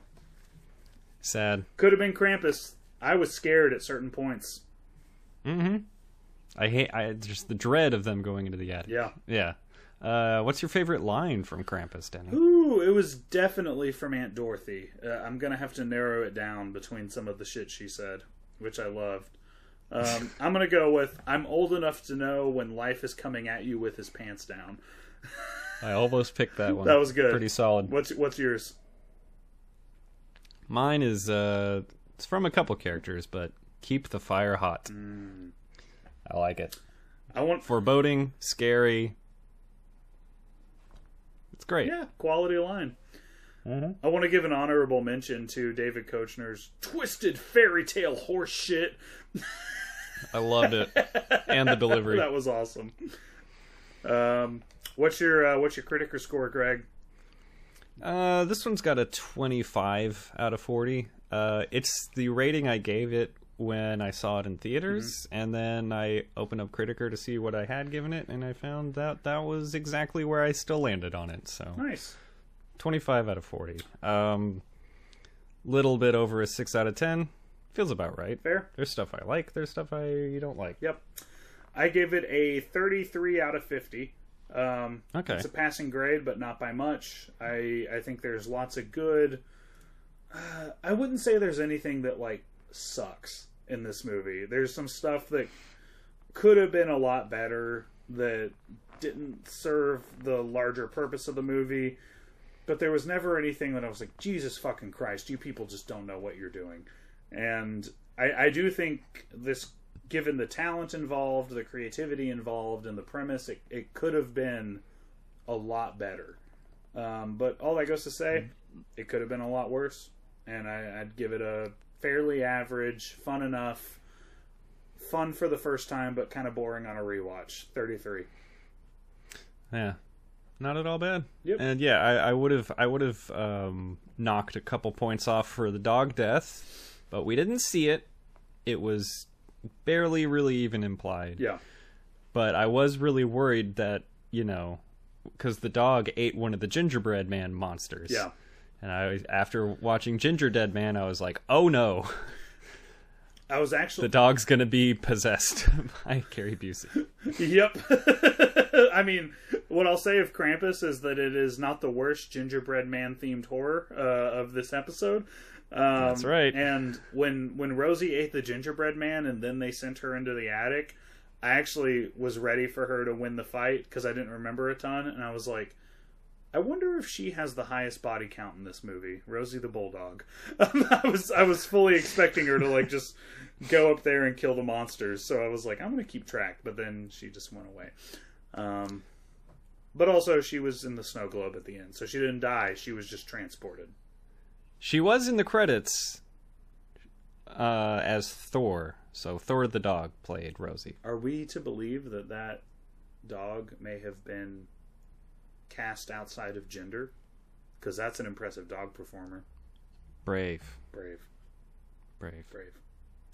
Bold dog. Greg, I've got a confession to make to you.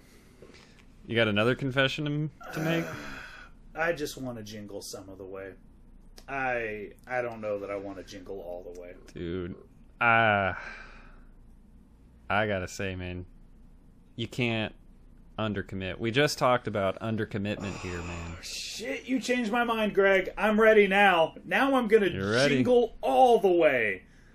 Jingle all the way to a seamless edit. Welcome back, everybody. We're gonna jingle all the way with the audience selection. Audience selection. You guys are good at picking movies, picking themes. Most importantly, picking movies. Yeah, crushing it. I said it. I said it twice because it's twice as important as picking themes. Ah, Jingle All the Way narrowly beat Christmas Vacation in our uh, voter poll.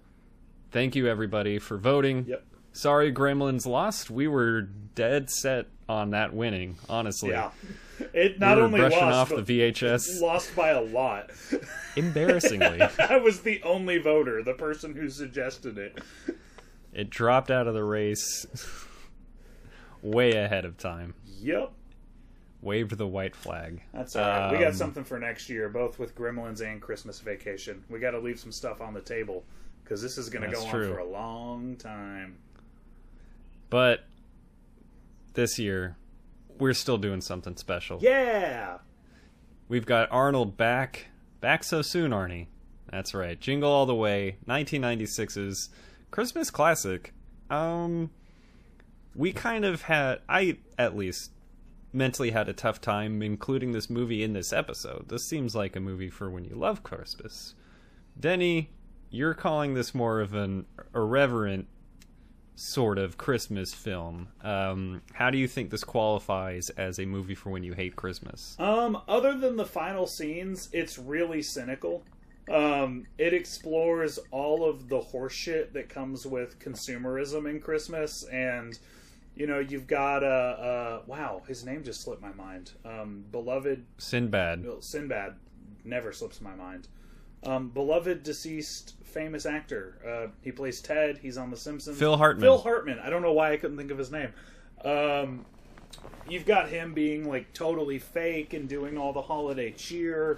Um, you just explore some real darkness, uh, and I don't know, to me, when I say a movie for when I hate Christmas, it's a movie that acknowledges the horse shit, but brings it back around, you know, like, and yeah. helps me, helps me embrace the season, and I think Jingle All the Way really does that well. Yeah, absolutely. Um, the best movie for when you hate Christmas...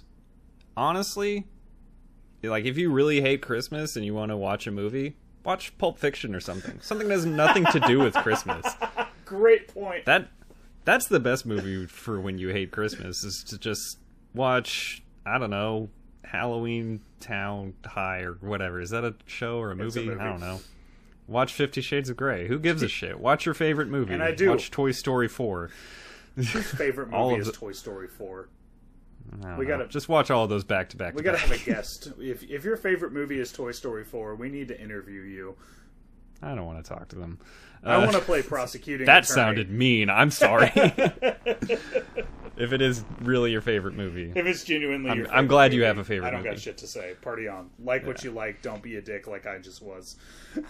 Yeah, I I did want to address some of my cynicism actually about Die Hard.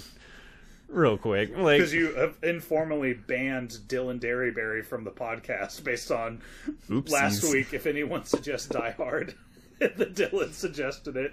It was someone else too. It was just like, yeah, I, I, if, if you're tradition every single year is we're gonna boot up Die Hard for Christmas. That's our family thing. That is cool as hell. That's rad. That rules. Great tradition. It is a Christmas movie. I am just tired of the joke, or the pretend discourse, the fake um, debate about whether or not it's a Christmas movie. Yeah, no one's saying it's not. It's... And the people that are are just, I don't know. Why? Yeah. Why are you engaging with this? Chris- Christmas is the impetus for the movie. Like, yeah, the... it, it's it's not that I disagree. It's just that I've I've heard the joke enough times. Yeah, eh, I, I'm fine. I'll say this. But if you go ahead, yeah, go ahead. I was going to restate my point again. Please interrupt me. Pre-COVID, uh, Alamo Drafthouse would show it every Christmas Eve. Um, I don't mm-hmm. think they have a screening scheduled this year, at least not in Denton. Um, Damn. I'd actually never seen it, and I went to Alamo for the first time on a Christmas Eve to see it, and when Bruce Willis said "Yippee-ki-yay, motherfucker," the whole theater just went like, "Woo!" There it was! And then, like, stopped. You know, like, respected that we were in a movie, but everyone was just like, ah, yeah! All right. It was so cool. It was an awesome moment. I would watch it in theaters for Christmas Eve. That sounds cool as shit. Uh, yeah, that's enough about my cynicism. Let's talk about uh, this movie's cynicism.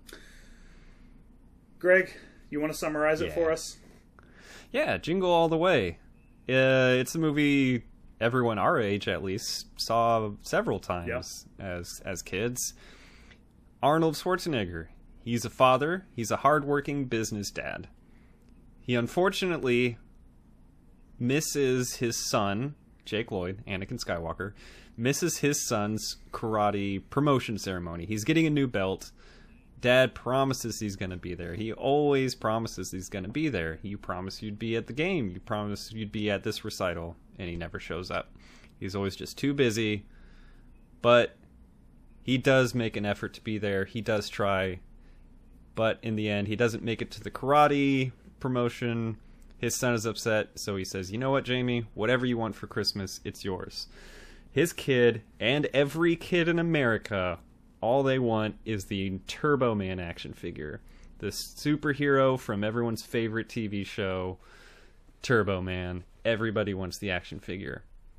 But Arnold, being so busy, was supposed to get that toy weeks ago. But it's Christmas Eve and he doesn't have it. It's he told his wife he would get it. He promised his son he would get it. By God, he's going to get that Turbo Man doll. Hijinks ensue. he he struggles to get the action figure, folks. Uh, uh, runs into a postman played by Sinbad, who's also trying to uh, get the doll for his for his son. Every parent, seemingly in the Minneapolis area, is trying to get this this toy. No one can find it. We're going through extreme means. We're going through all kinds of things, and all of this culminates into a Christmas Day parade through the city of Minneapolis. I hope I'm correct about that. Saint Paul, Twin Cities, whatever. Yeah.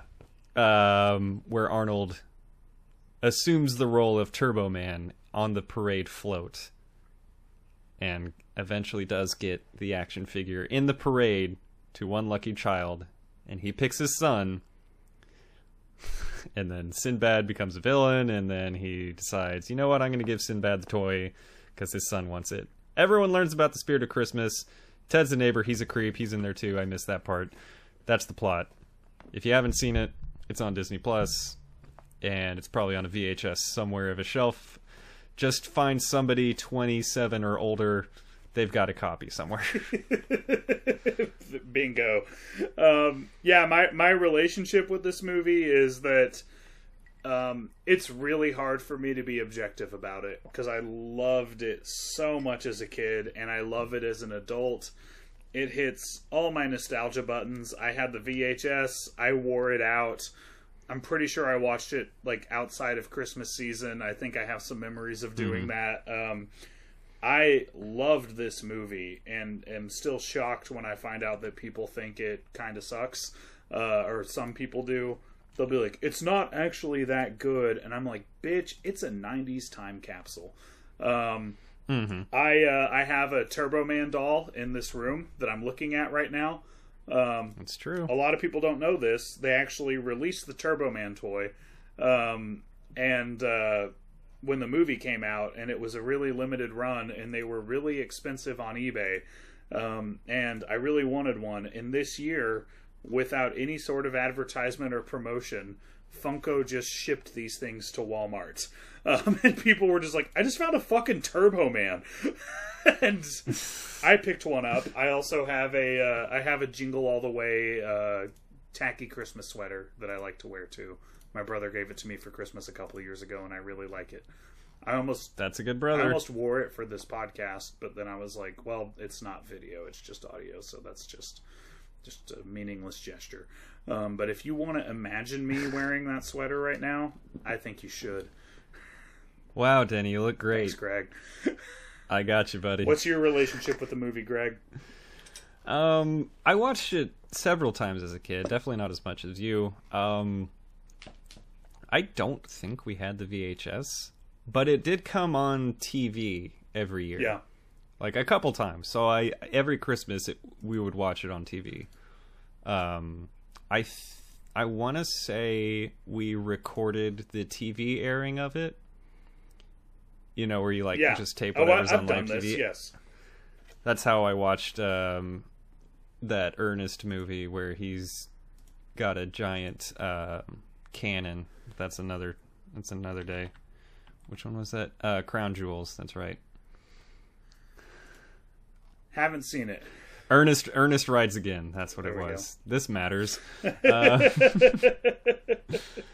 yeah. Um, I think that's the only copy we had. I, I would also watch this a couple times outside of Christmas. Maybe not as many times as everyone else, but watching through it this time, I hadn't seen it since I was maybe ten or eleven. Yeah. Maybe twelve. And I was like, then this happens. This is a bomb. This is yeah. This is how this is going to go. Like, I remembered every beat of the story. I remembered most of the lines. I was having a great time. Uh, and it was really cool to see it as an adult.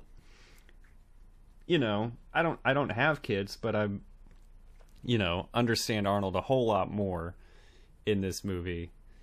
You you understand the adult situations, I guess. When you're adult, yeah. Obviously, that's how perspective works. Yeah.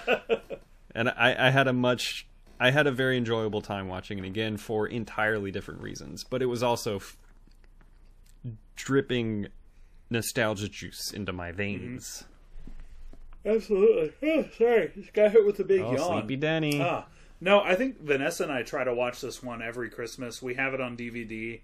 Uh, we don't have cable, but I'm pretty sure uh, T B S airs it for twenty-four hours every Christmas, like uh, the old Christmas Story thing that yeah. some channel does. I that was my Christmas tradition. I would watch Christmas Story like three times. Um, it's it's solid. Um, yeah, man. This is what I appreciate about this movie as an Arnold fan. There was this craze in the in the nineties. By the time we were out of the eighties, and we.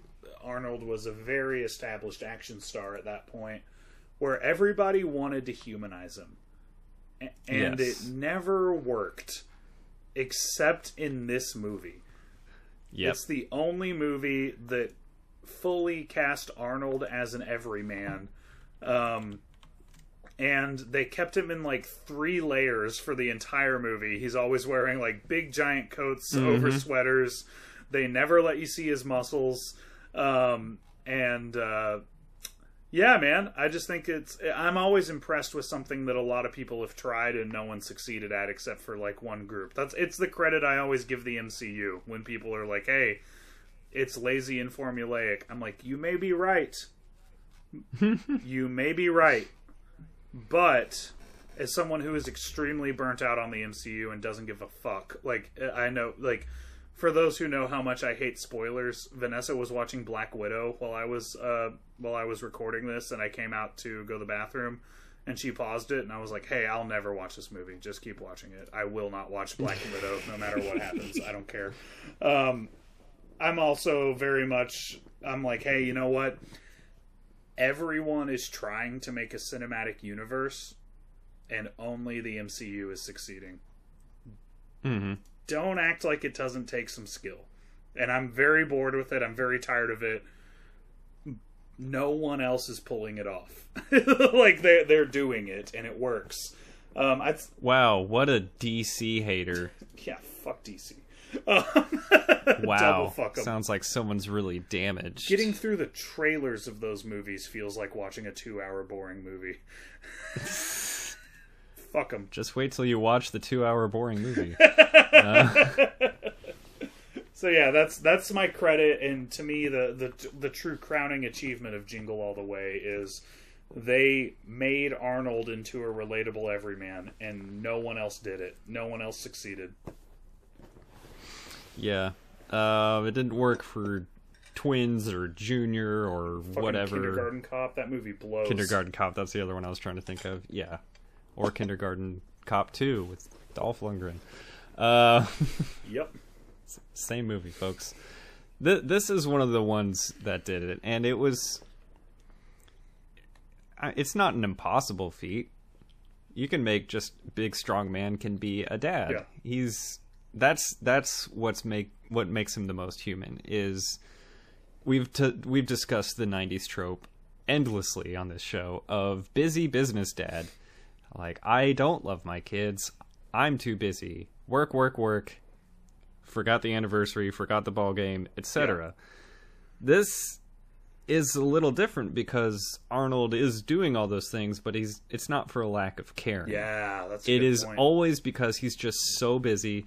The guy's just so damn forgetful. I mean, dude, imagine if you had... Time management. If you had fifty people tied for number one customer. Imagine, including your wife. Imagine the stress that would put on you. Oh, man. Like, he's, he's just so busy, and he's just... Prioritization, clearly not a good delegator, terrible time management skills... I don't know how this guy's like the boss at this company. I don't get it. Um, but good for him. He's making the bank. Yeah. So whatever. Bring it. It's a great bring house. It home the bacon. Yeah. When he does get home. Yeah. It's it's one thing I appreciated the most in this watch watch through was just how much he was trying and how genuine it did feel that he's like he really is sorry. Like he wants to be better. Yeah. It's just like.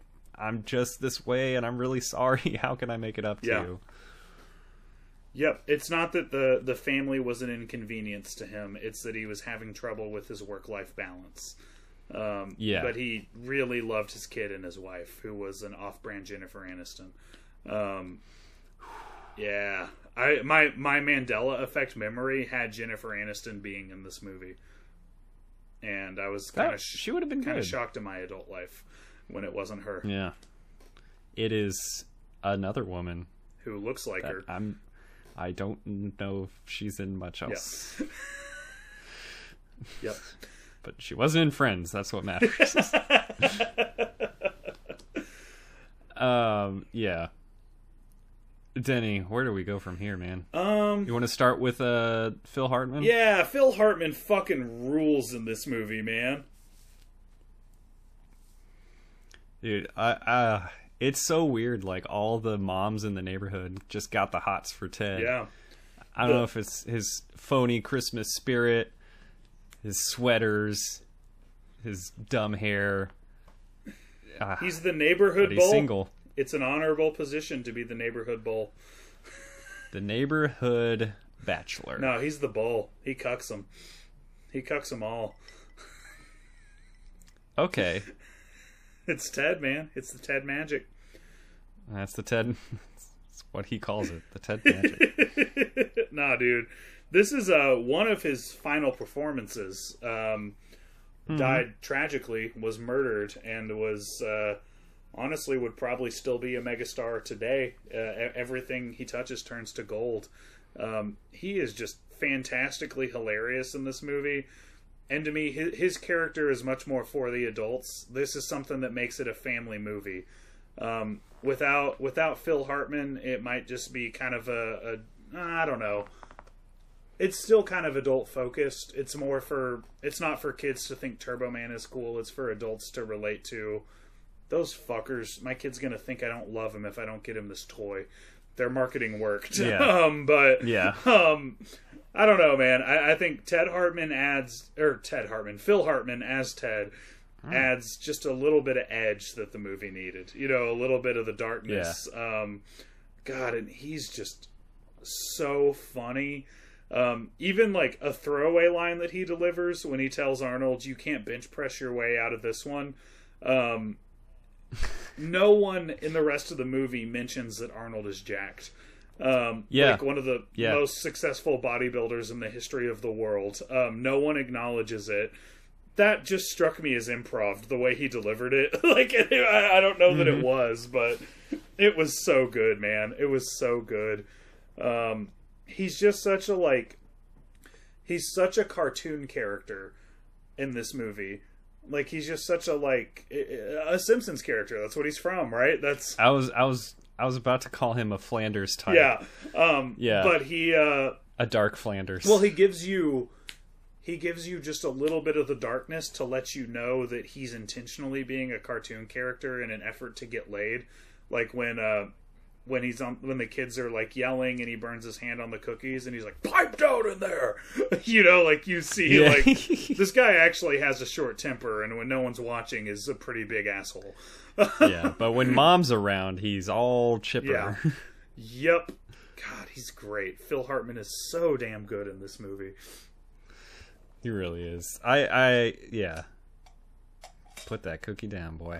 Uh Yep. Putting the star on the tree. Dude, how offensive is that? In another man's home. What a fucking... Putting the star on his tree. Egregious piece of shit, man. I'm going to be Arnold Schwarzenegger outside of my house saying these things out loud to myself. um, somebody pointed it out on your Facebook post that he does say a lot of the time out loud what he's feeling to himself, and it's something I picked up on on this viewing, as being like, it kind of happens a lot. We could have just done with, you know, acting stuff, but it it doesn't bother me like a whole hell of a bunch, though. Yeah, it's I really pride myself on separating the shit I'm a fanboy for and the shit that's actually good. This movie really challenges me, because as I was like trying to be objective, you know, there were there mm. were some moments where the Arnold performance was a little bit rough. You know, like there, uh, he's Ooh. he's not a man of many words, and they gave him a lot of dialogue. I, I would also say, yeah. for a movie that did not play to his strengths, I still think he did a really good job. But we wouldn't be excusing it if it wasn't Arnold, and you know, like we wouldn't be giving him a pass. Yeah. I'll say this, man, and this is where it just gets muddled for me. I watched this before work on Tuesday morning, and it just put me in such a good mood. Like, I was yeah. just so happy. I like this movie a lot. I really, really do. It brings me a lot of joy, and I just don't really give a shit that it has some genuine flaws. Like, I just don't give a shit. It just... Um, I, I, I'll never know if the nostalgia... is carrying it. You know, like I'll just, you could make objective criticisms and I'd agree with you. I guess that means I do know the nostalgia's carrying it, but I, I also, I have a suspicion that it's just kind of charming.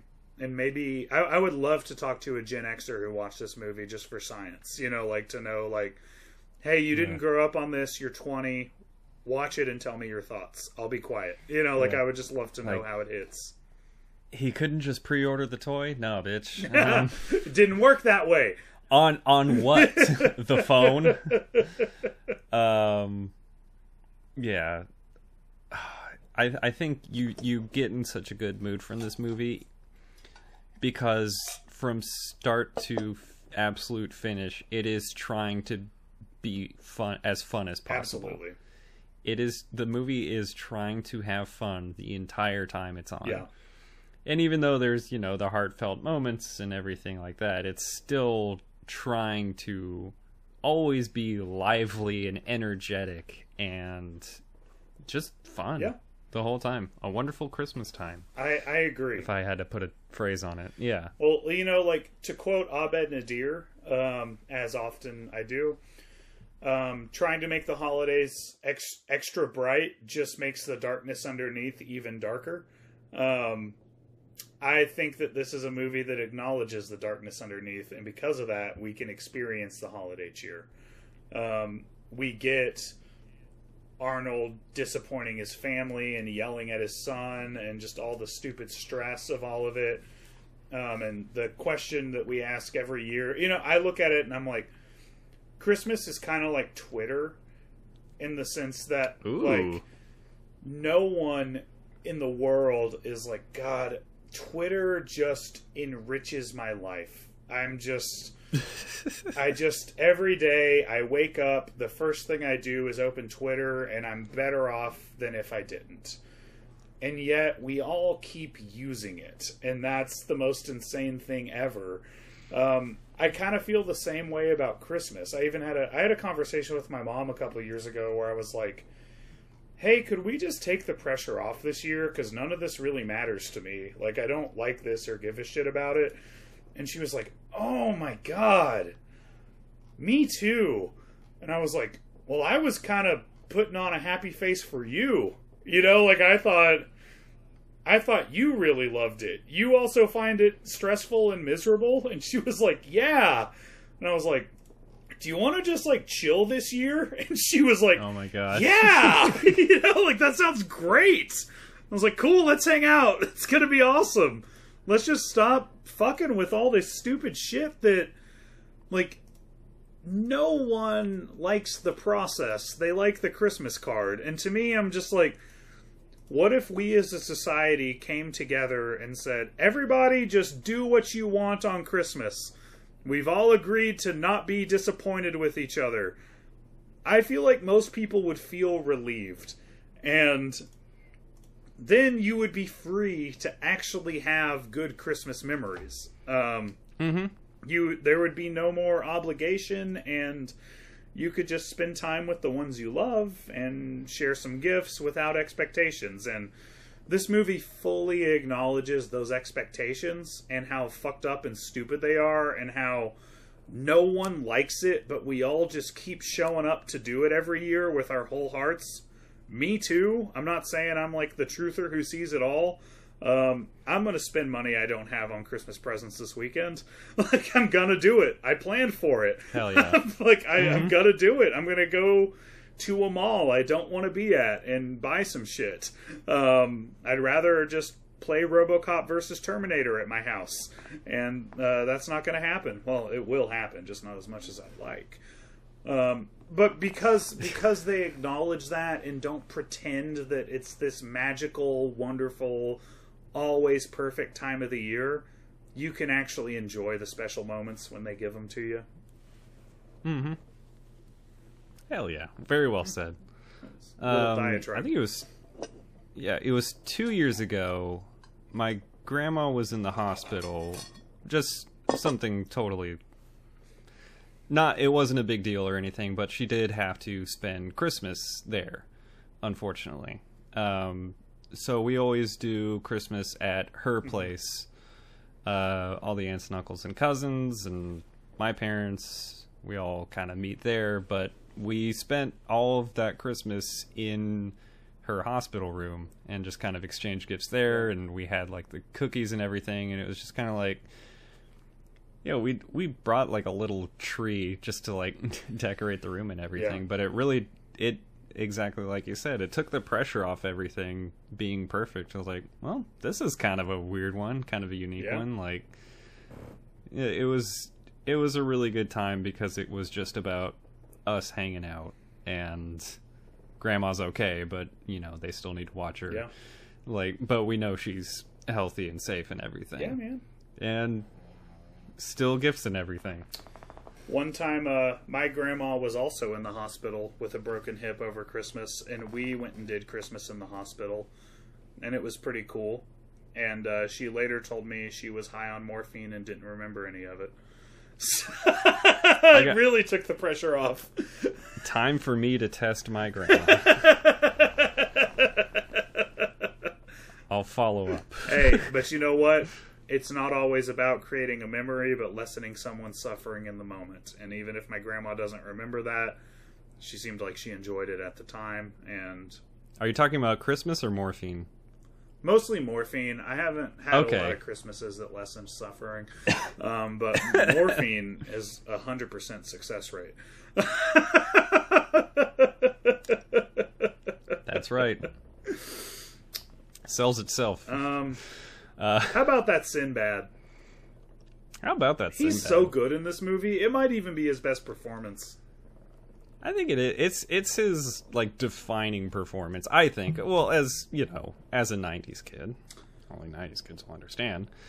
This is when I think Sinbad. This is the movie I think of. I think a Good Burger. Okay, but this is close.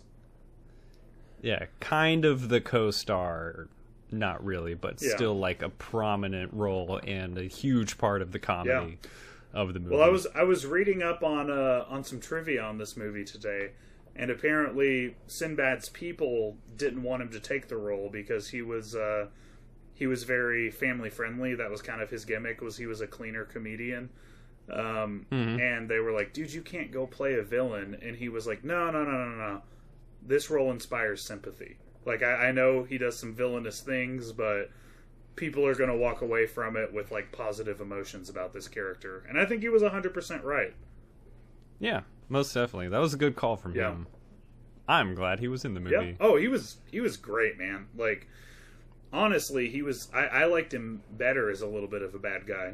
I mean, that's true in Good Burger, mm-hmm. too. He's not, like, evil, but he's antagonizing our lazy Dexter, played by Kenan Thompson, who's making horrible yeah. life choices, and Sinbad's pretty much just being reasonable and holding him accountable for his actions. But we're not supposed to like that, and we don't. So he does have a horrible fake afro in Good Burger, though. It looks like a, a Party City wig. Like a, I oh can't God. believe that was like a movie prop.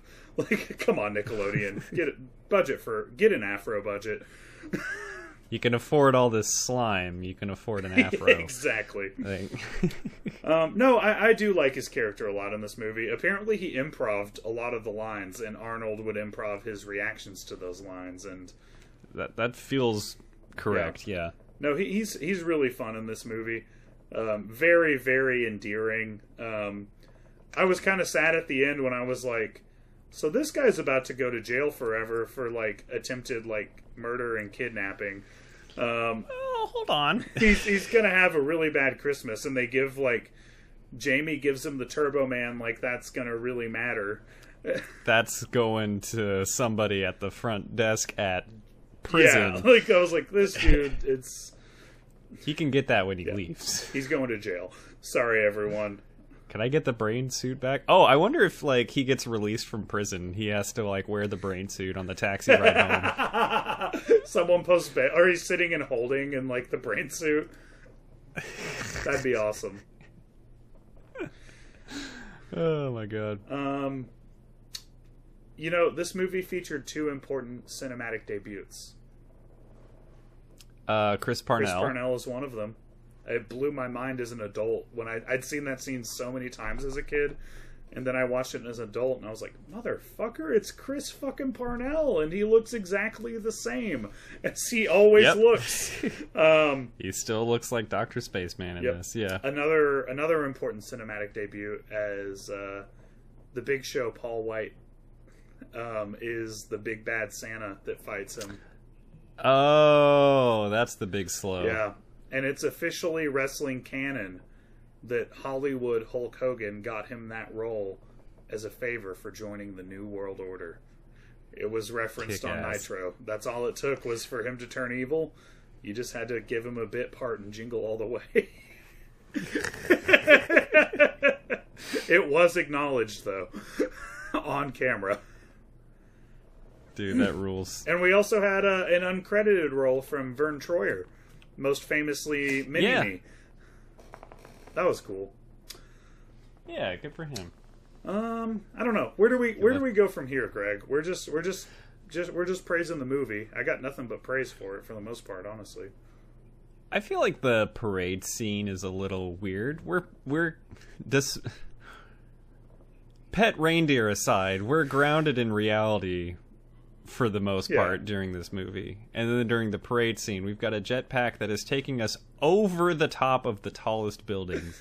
They literally put and him in orbit. Physics. Like he's outside of Earth. He's like Superman trying to recharge from with the sun. Yeah. And then he man. Physics just get thrown out the window. It gets so wild. Those like what was it called? The di- the turbo discs. Mm-hmm. Those are flying metal discs that are going fast. Those things are fucking lethal. Well, and they're like ricocheting like, into the crowd. Like... Yeah, or he could just miss and hit a kid.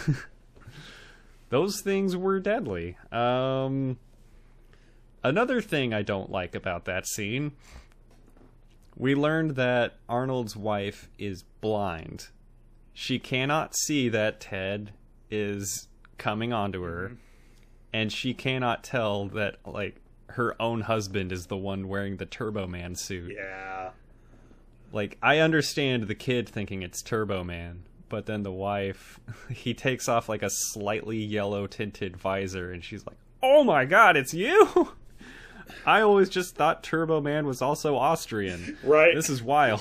Lots of Austrians in Minnesota. You'd yeah. Famous Austrian hub. Just like, yeah, you know what? I have a rebuttal for you.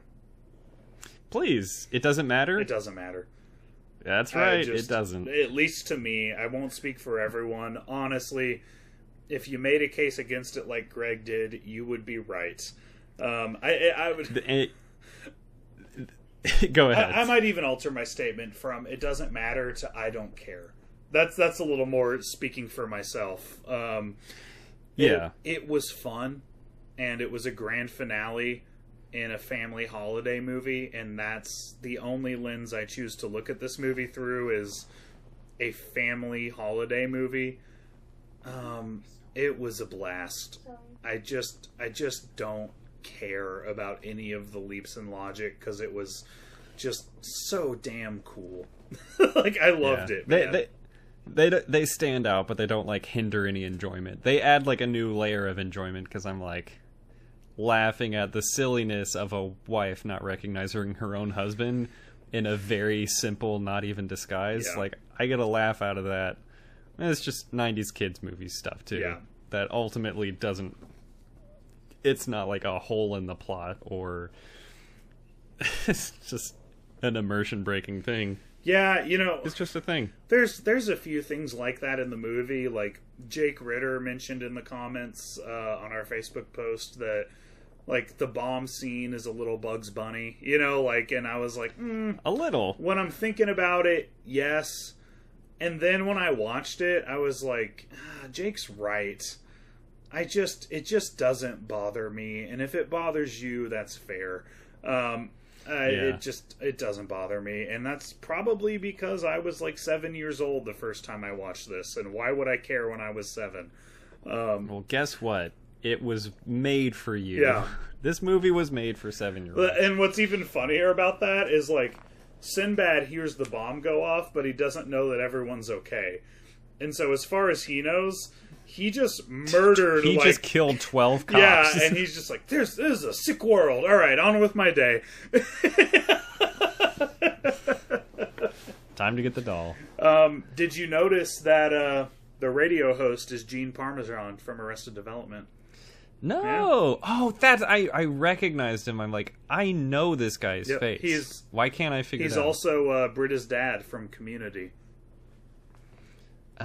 He's like a, a super prolific actor. If you look up his... Uh, God, I, I don't even know his name because I never remember it. I've looked him up so many times. Gene Parmesan. Yep, he got you again, Greg. You didn't even notice it was him. Gene! um, he, he's all over the place. But uh, yeah, I just always popped when I realized that was him. He's a great character actor. Um, I don't know, man. I guess... Uh, What else do we have to say? I don't. I don't want to shortchange Jingle, Jingle All the Way. I really don't. No, but I'm not, not even looking at my notes. I'm just talking. You know, like I'm just like I've seen this movie so many times. I don't, I, I don't know why I even documented anything for later. Did um, did this movie influence your viewing of The Art of Self-Defense? Because I was expecting in The Art of Self-Defense for them to get their new belts by breaking open a board and having the belts inside it. I did not make that connection. I was a little disappointed when it didn't happen, but yeah. Ja- uh, Jamie didn't get fully karate pilled just yet. Well, like Jesse Eisenberg had. I, I think if anything, I was in Taekwondo when I saw this movie for the first time, and as I said during our Art of Self-Defense episode, I was too scared to break a board, um, and so I was very relieved that I didn't have to smash a whole box to get my new belt. That's good. Thank goodness. Um, I, I did have an insight when I was watching this movie. Um, mm. It's because I collect toys. That's why I love this movie so much. Oh yeah, that, it just makes so much sense. Yeah, that's yeah, you. that's that's me. Um, that tracks. Greg, did you ever have like a, a crazy Christmas gift that you either wanted so bad someone hunted it down for you, or you hunted it down for someone else like this? I'm gonna have to think about uh, one that I hunted down. I've got two though. Um, last year, so I, I like hockey, as has been stated many times. Um, and I have Funko Pops. I just like them only for the things that I like. I've got a lot of hockey ones, and for Christmas last year, my fiance got me a huge ten inch Wayne Gretzky pop, and it was like the only one in the area, and she had to like reserve it and like rush to get to a store like as it was opening to make sure she got it. She like really went out of her way to get it. That's cool. And like I didn't even ask for it. It was like something I had mentioned in passing like two months before. It was on like a wish list or something, and it was just kind of like, oh, these are cool, I really wish I could get like this one, because it and that was it. And then two months later, it's under the tree, and she like really went out of her way to get it. So that was really cool. Um, I think my favorite gift I ever got though was around the time this movie came out. I don't remember what year it was, but my parents got me my Game Boy Color Ooh. for Christmas. Opening that bad boy up was a life changer. Dude, because my brother my brother had the original Game Boy, or I think he had like a smaller one. It was like a silver one, but it was still like, you know, just a kind of a basic one. And I got a lime green Game Boy Color, and it was, I don't need to borrow my brother's Game Boy anymore. I can get my own copy of Pokemon Blue version, and I'm just gonna play that. Leave me the hell alone. Hell yeah. Best gift ever. Hell yeah. Thanks, Mom and Dad. I don't know that I've had to hunt like that. I mean, like, because I haven't had kids, and there wasn't, like... Yeah, that's the other thing. We don't have kids. Yeah. Um, ad- Adults aren't super demanding about rare yeah, stuff. Yeah, they won't think we don't love them if we don't find the toy of the year for them. um, I, I do know, I have a couple memories. I remember one time on Christmas Eve, my parents took me to Target the night before Christmas Eve. Or, sorry, on Christmas Eve. And they had this, like... super rare, hard to find Power Ranger Zord, the one that kind of looks like a Brachiosaurus. You know what I'm talking about? I think um, so, yeah. And I was like flipping my shit. I'd never seen it before. I like couldn't believe it, and I was like, we've got to get this. And they're like, no no no um no we're not gonna do that. And I was like heartbroken, and wouldn't you know it, Greg, mm-hmm. Santa brought it to me the next morning. Oh yes, he did. It's funny how that what works. A, what um, a good neighbor. Also, this was a high school Christmas memory. Um, we came downstairs, like, there were some, like, we're adults. Not adults, but we're, like, my youngest brother is, like, thirteen. You know? like, um, yeah. And uh, there's, like, presents out and stuff, and there's this, like, one, like, random cardboard box that, like, looks kind of shitty, and my mom's sitting right next to it. And she's like, oh, you guys should check out this one. We're like, okay. And it was a fucking Xbox three sixty. Um, oh, my and gosh. And it was like, for those who weren't alive, it was impossible to find those things. Like, we didn't even, like, hope that we were going to get one. We were just like, part with that idea. You know, like, that's just not going to happen. Um, mm-hmm. And my mom apparently, like, camped out for it like a bad motherfucker. Like, just a, Aww. just a cool, like, woman with a job, like, got up at, like, four a.m. to get her, like, high school kids a video game system that they thought they could never get. And I just remember, like, hooking it up to, like, the small kitchen T V. I don't know why we did that. We had bigger and better T Vs in the house. I think it's because my mom was, like, making breakfast and we didn't want to wait. We were so excited. Mm-hmm. And, First T V we yeah, saw. Yeah, the, the nearest T V to us at the time. Um, and playing Perfect Dark Zero on it. Um, and just being like, I can't fucking believe something so cool has happened to us on this special day. So shout out to my mom for being a fucking trooper. Um, that that was a very cool Christmas memory. That really, yeah, man. And she, like, the misdirect with the, like, because my mom's Christmases, like, they look like they put, like, mall, like, the Galleria put it to shame. Like, everything's, like, super mm-hmm. well done, crazy nice decorations. She doesn't do, like, tacky Christmas at all. She does, like, super duper classy Christmas stuff. Um, and then there's just this, like, random shitty looking cardboard box. Like, she never never pulled that misdirect ever in our lives before or again. Um, that was it was just a, it was a really cool thing that she did for us. That was awesome. Yeah, that's fucking yeah. awesome. Um, I I. Me getting my Xbox three sixty required a lot of yard work for friends at church, I- including a woman that had a gigantic pasture oh.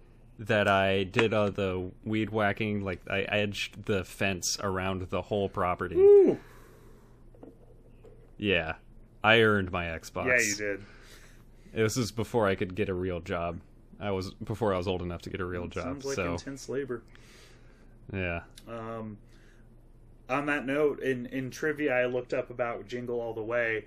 Apparently, it was inspired by the Cabbage Patch Kids craze, and it was meant to be, like, oh kind of a throwback. But it mm-hmm. actually came out the year of the Tickle Me Elmo craze. And so everyone oh, cool. was like, I fucking relate to this shit. Parents are watching it like... He gets it. This guy gets it. That's awesome, man. I don't know, man. Do we have anything else to say about Jingle All the Way? Stupid Elmo. I had, I, I just had like a couple little things that I really liked about it. Uh, again, back to the parade scene. When I was a kid, I hated the character of Booster, and I think it might have been subliminally because all of the parents, every single adult, was like, don't give me fucking Booster. I don't want Booster. Nobody likes you, Booster. And... Uppercut. It's like, I think every character in the movie hating Booster made me dislike Booster. And then the guy that they got playing him in the parade was like smoking cigarettes. Yeah. He says the movie's only swear word. And like, this guy sucks. It's terrible. I hate him. I kind of forgot that. It's not that. The movie's only swear word, Greg. I don't know if you noticed it. But when Booster gets knocked off the float, um, someone, like, and the kids just start beating the shit out of him. That's exactly what I was oh, going to Oh, okay, sorry, about. you do it, yeah. you do it. Yeah, um, I kind of forgot that when he got knocked off the float, everybody came in and started beating the shit out of him and saying, we hate you, Booster, and it's the kids that hate him now. I forgot Did you about hear it, but what, what, they what said? was said? I don't think I heard what it they said. It was a homophobic slur that I'm not going to say on the air. I don't think. Oh, they fucking. I don't think I noticed that. They fucking hate crimed Booster. Like the kids. Ugh. It's it's like it's there though. It's jumped out to me every time I've watched it in my adult life. I've been like, whoa, whoa, whoa, whoa, whoa, whoa, whoa, whoa. Where the hell did that come from? Yeah, we just came off John Hughes week. Maybe I'm desensitized to that word. Um. Oh. Yeah. One one more little thing from the parade that I fucking love is Sinbad chasing down Jamie. He's running away with a toy, and Sinbad's in his villain costume, and he knocks over one of the parade uh, performers that's dressed up as a giant Christmas mm-hmm. present. He says, "Get out of my way, box!"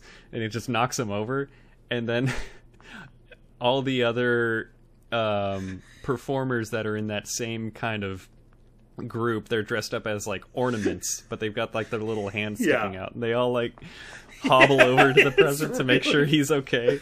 It's just like a little two second moment that I fucking love. Just the line, get I think, out of my way, box. Get out of my way, box, and then like getting consoled by all the other giant Christmas costume people. Visually, it's hilarious. Oh my god, it's so great, man. I love the Power Rangers parody of it all. You know, like, it's just yeah. it's, it's just great. This movie rules. Stick to the script. I love the evil Santa cartel. I love Sinbad being right about the toy cartels. Um, mm-hmm. I don't know, man. You got anything else? No, I don't think so. Let's just wrap um, it. It's a great movie. Let's just wrap I'm in a it. great mood right now, just thinking about it and remembering it. It's a great flick. All right. Um, Denny, gimmick me. Oh, shit. Tiny Tim moment for... Uh, uh, the darkest timeline of Christmas is Dead. Um, I've honorable mention. I hate that weird little kid who eats the ball in the Mall of America. Um, oh, she she sucks. That, that little little girl. Yeah. She looks like um, she looks like whoever plays. If you watch thirty Rock, there's a a girl that plays Tina Fey as a kid, mm. basically. And she's hilarious, and everyone calls, in all of her flashbacks to her as a kid, everyone calls her a boy, and that's exactly what that kid yes, looks like. And what it reminds yeah. me of.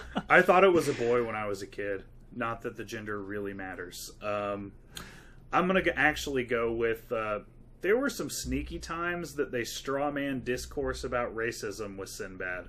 Um, they showed him being like an idiot, being like, "This is what Jesse Jackson was talking about," or like. He's getting his ass kicked. Oh, and he yeah. starts screaming, he gets Rodney, Rodney King. King. Yeah.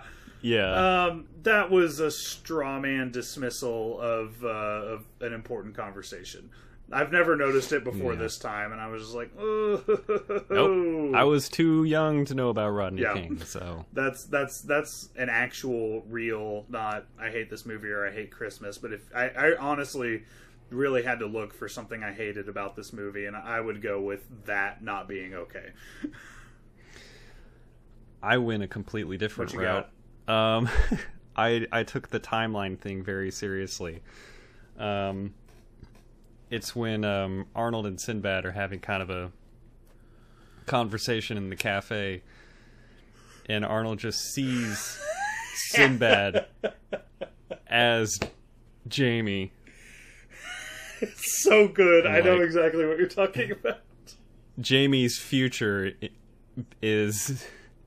him becoming a mailman and drinking whiskey, but he's still being played by Jake Lloyd, yes. the little kid. So we've got a little kid dressed up like a mailman drinking whiskey out of the bottle so good. as like an, an alternate timeline. So that was my Christmas is bad timeline that I picked. Fair enough. Um, before we do our next gimmick, I do want to leave a little Easter egg for people. Thanks to a friend of the show, Joseph Cainrad. Um, there is a post-credit scene that a lot of people haven't seen, and it's just an absolute yeah. mindfuck if you've watched this movie as many times as me and you haven't seen it. Um, I'm not going to discuss it. I don't think we should. I just think next time you watch through it, stick around. Just give yourself a little yep. bonus. Um, I watched it, and then I turned it off, and then like the next day, I was like, oh wait, we just got texted about this. And then I like pulled it back up. And then watched it again. And I had seen it before, but I I completely forgot yeah. about it. I, I think I... That's a good one. It kind of struck me as familiar. I might have seen it before, but I definitely... I don't know. I don't know if I had or not. I think I probably had, but I forgot about it. But Joseph reminded Thanks, me. Um, Thanks, Joseph. Was, I, I, I definitely forgot about it. It was certainly like seeing it for the first time. I'll say that. Um, Greg, what's your uh, what's your favorite line? We referenced it already, or at least the man himself, The Big Show, saying, I'm going to deck your halls, bub. Nice. Did you know it was The Big Show? Just, I didn't. Cool. I really didn't. I was like, man, they got a gigantic person yep. to do this. That's as far as the thought process yeah. went. I, I, I just love the word bub. It's not mean or threatening. but it is not friendly. Yep. Like there's, it's the perfect word for just like innocently slandering somebody. Dude, for me, I don't know. I like it. It's so every funny. Time I hear it, I'm just like, these writers read X-Men comics. just, I, it's just so synonymous with Wolverine for me. I just think yeah. of Wolverine every time I hear it. The Big Show would be a good juggernaut in his day. Um, what's your favorite line? I mean, I'm gonna I'm gonna go away from the uh, the heavy hitters here. Um, oh, by the way, uh, uh, the radio host was also Colonel Mustard. That's probably where you most recently saw him in Clue. Um, oh. I'm going to go away from beloved heavy hitters that I do love, such as He Got Two and Put That Cookie Down Now. Because um, one that never hit me until this time, I never even noticed it, when Arnold's fighting the reindeer in the house and one of the wise men's head catches on fire and he kicks it out the window. Oh my God. And uh, Phil Hartman is just in tears and says, Balthazar. Like he knows which which wise man it was. It just it made me laugh so hard. It was so good. I I do remember that line as a kid because I thought it was really funny, but oh, it it caught me a little off guard this yeah. time. I love it. Solid I don't choice. think I. Balthazar. It was like I don't think I'd ever noticed that he says it before. So good. What is your Critiker score, Greg? Well, it happened a couple times last week, and it's happening now, where in my discussion of the movie, I feel like I've given it too low of a score. I gave this one a twenty-seven out of forty. Ooh.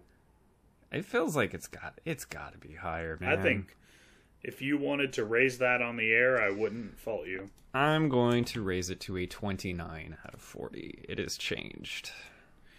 There you go, folks. twenty-nine out of forty. Um... It's not, it's definitely not bad. It's just the spirit of it is fantastic. Mm-hmm. You know, the acting is so-so. There's, you know, it, it, it I don't know, man. It's, it's definitely a cynical view on Christmas, which I appreciate. Mm-hmm. I don't, I don't really have too much negative to say about it. It's just a very, like you said, a nineties time capsule yeah. movie that I have a lot of nostalgia for, but that doesn't mean it's a great movie, even though I do have a lot of fun watching it. I get a lot of joy out of it, but I don't think it's a particularly terrific movie. Yeah. Fair enough. Um, I gave it a thirty-seven out of fifty for pretty much the same reasons. Um, I actually lowered it from a thirty-nine. Um, I think that was my nostalgia talking. Um, thirty-nine for me is, it's as good as it could possibly be without transcending its genre. Um, that's where like Return of the Living Dead hangs out for me. Um, and I was like, nah, there's some objective criticisms you could make about this. Uh, I, I should bump mm-hmm. it down a few. That is, that is my own endearment talking. Um, this is a, a, a fifty out of fifty in my heart, um, but a thirty-seven out of fifty in my, in my critical lens. I, I, I love it a lot. It, that's not an insult. That's a very good movie. Um, I, again, if you didn't grow up on this, I can't really make a case that it should be special to you, but I did, and I love it. And I think it's very solid. Um, and dude, honestly, if we're talking about the genre of family holiday movies, I got news for you. They suck. Um, there's, there's very few good ones, even decent ones. And this is more than decent. This is really fun and really charming. And, uh, honestly, I'd like to assume timeless, but I don't know. I, I would want to talk to a younger person than us and see what they think about it. So I don't want to talk to younger people. I get paid to, I'm a therapist. I don't, so I'm going to avoid it as long as I can. Just kidding. Love you guys. Greg, what is uh, what is your what is your opinion? What's the best movie for when you hate Christmas? I wanted to say Krampus, man. Krampus, Krampus. If someone really hated Christmas, Krampus is such an anti-Christmas kind of yeah. movie, you know? Um, Gingerdead Man, I don't think anybody should watch that for any reason ever. Uh, um, Jingle All the Way is a little too... too positive. Uh-huh. If somebody hates Christmas. I... I'm torn. I don't think Krampus is good enough, but I don't think Jingle All the Way is negative enough. By process of elimination, you gotta go with Gingerdead Man. The hell I do. Denny, pick between Krampus and Jingle All the Way for well, me. Well, I, I think we have different interpretations of the title. Um, which, okay. First of all, the best movie for when you hate Christmas is Gremlins. This episode is a farce. Oh, no. Like, yeah, we already said it's Pulp Fiction. Yeah, yeah. There we go. Um... Movie, your favorite movie that has nothing to do with Christmas. That's when best. I when I think of a movie for when you hate Christmas, I guess my interpretation of it is you can't avoid Christmas, but you don't like it. So you want something to acknowledge your suffering, but also uh, help you. You know, like help you with some positivity. Okay. And so for that reason, I'm like, it's Jingle All the Way easily for me, and it's something that I would watch when like. Because, like, Vanessa really enjoys Christmas, and I don't want to get in the way of that. I don't want to ruin that for her. And so, for me, I'd be like, mm-hmm. okay, cool, you want to watch a Christmas movie? Let's watch Jingle All the Way. Um, that's a good compromise of the Christmas people love it, and the people who don't love Christmas will get a lot of validation from it. Um, and that's so, that right. that's why I'd go with Jingle All the Way. Uh, I think you've convinced me. So, Jingle All the Way, yeah. all the way. I think your interpretation of... what somebody who doesn't like Christmas is looking for in a movie, yeah, that's what you're gonna get. That's, I mean, I also you're gonna have. A good I'll, time. I'll watch Home Alone for the same reasons, um, because it validates a lot of the negativity I feel about the holiday season, but also warms my heart a little bit and makes it easier for me to go with it. And so does our movie for next week. Next week. It does more than make me deal with it. It warms up the cold, bitter, wintry heart that I have. Greg, what are we doing next week? Well, we don't have time to do three movies next week. Well, then. I you, do. You, you just you mentioned... I took well, the week off work I, and I ain't got shit to do. I definitely don't. I have extra stuff yeah. to do. I have many things. Um... But yeah, man, like, we just mentioned Home Alone. That would be such a terrific pick. Um, there's just so many fantastic Christmas movies that just put me in the spirit as somebody that loves Christmas. I love Home Alone. I like Jingle All the Way. But the single greatest Christmas movie ever made is going to be focused on and discussed at length. We are going to be watching Muppet Christmas Carol. Boy, are we. Boy, are we. So next week is a deep dive on one movie. Movies for when you love Christmas. It doesn't get any better than the Muppet Christmas Carol. Have we ever built a movie up like this on the show? Like, we've been alluding to this for months. We've been teasing this since Halloween. Yeah. like, we, we talk about um, it all the time, how much we love it. Well, we'll, we'll see if it pays off. We'll take... Uh, extra care to make sure we really elaborate how incredible this movie is. Hey, you have a week to watch it. It's on Disney Plus. It's probably on V H S somewhere. Watch it twice. You've still got something. Watch it twice. It's great. Best Christmas movie ever made. I stand by that. Not even close. The difference between first and second place in that race is drastic. Muppet Christmas Carol by That's a right. country mile. Ooh, country kilometer. It is the... British. We measurement. Are using the Queen's metrics. Yes. Uh, all right, Denny. Slide down the chimney. Wrap up my torn up Santa letter around a bell. Put it in a box. Go ahead and stuff that box into a catchphrase for me. I don't know where I'm going with this. Put a catchphrase in my stocking, damn it. For Greg, the Turbo Man Johnson, I'm Denny, the Booster Taylor. Ooh, we hate and this you. Has been Movies for Win. You're my number one customer. We already told you when. Greg did the catchphrase. It's a Christmas miracle.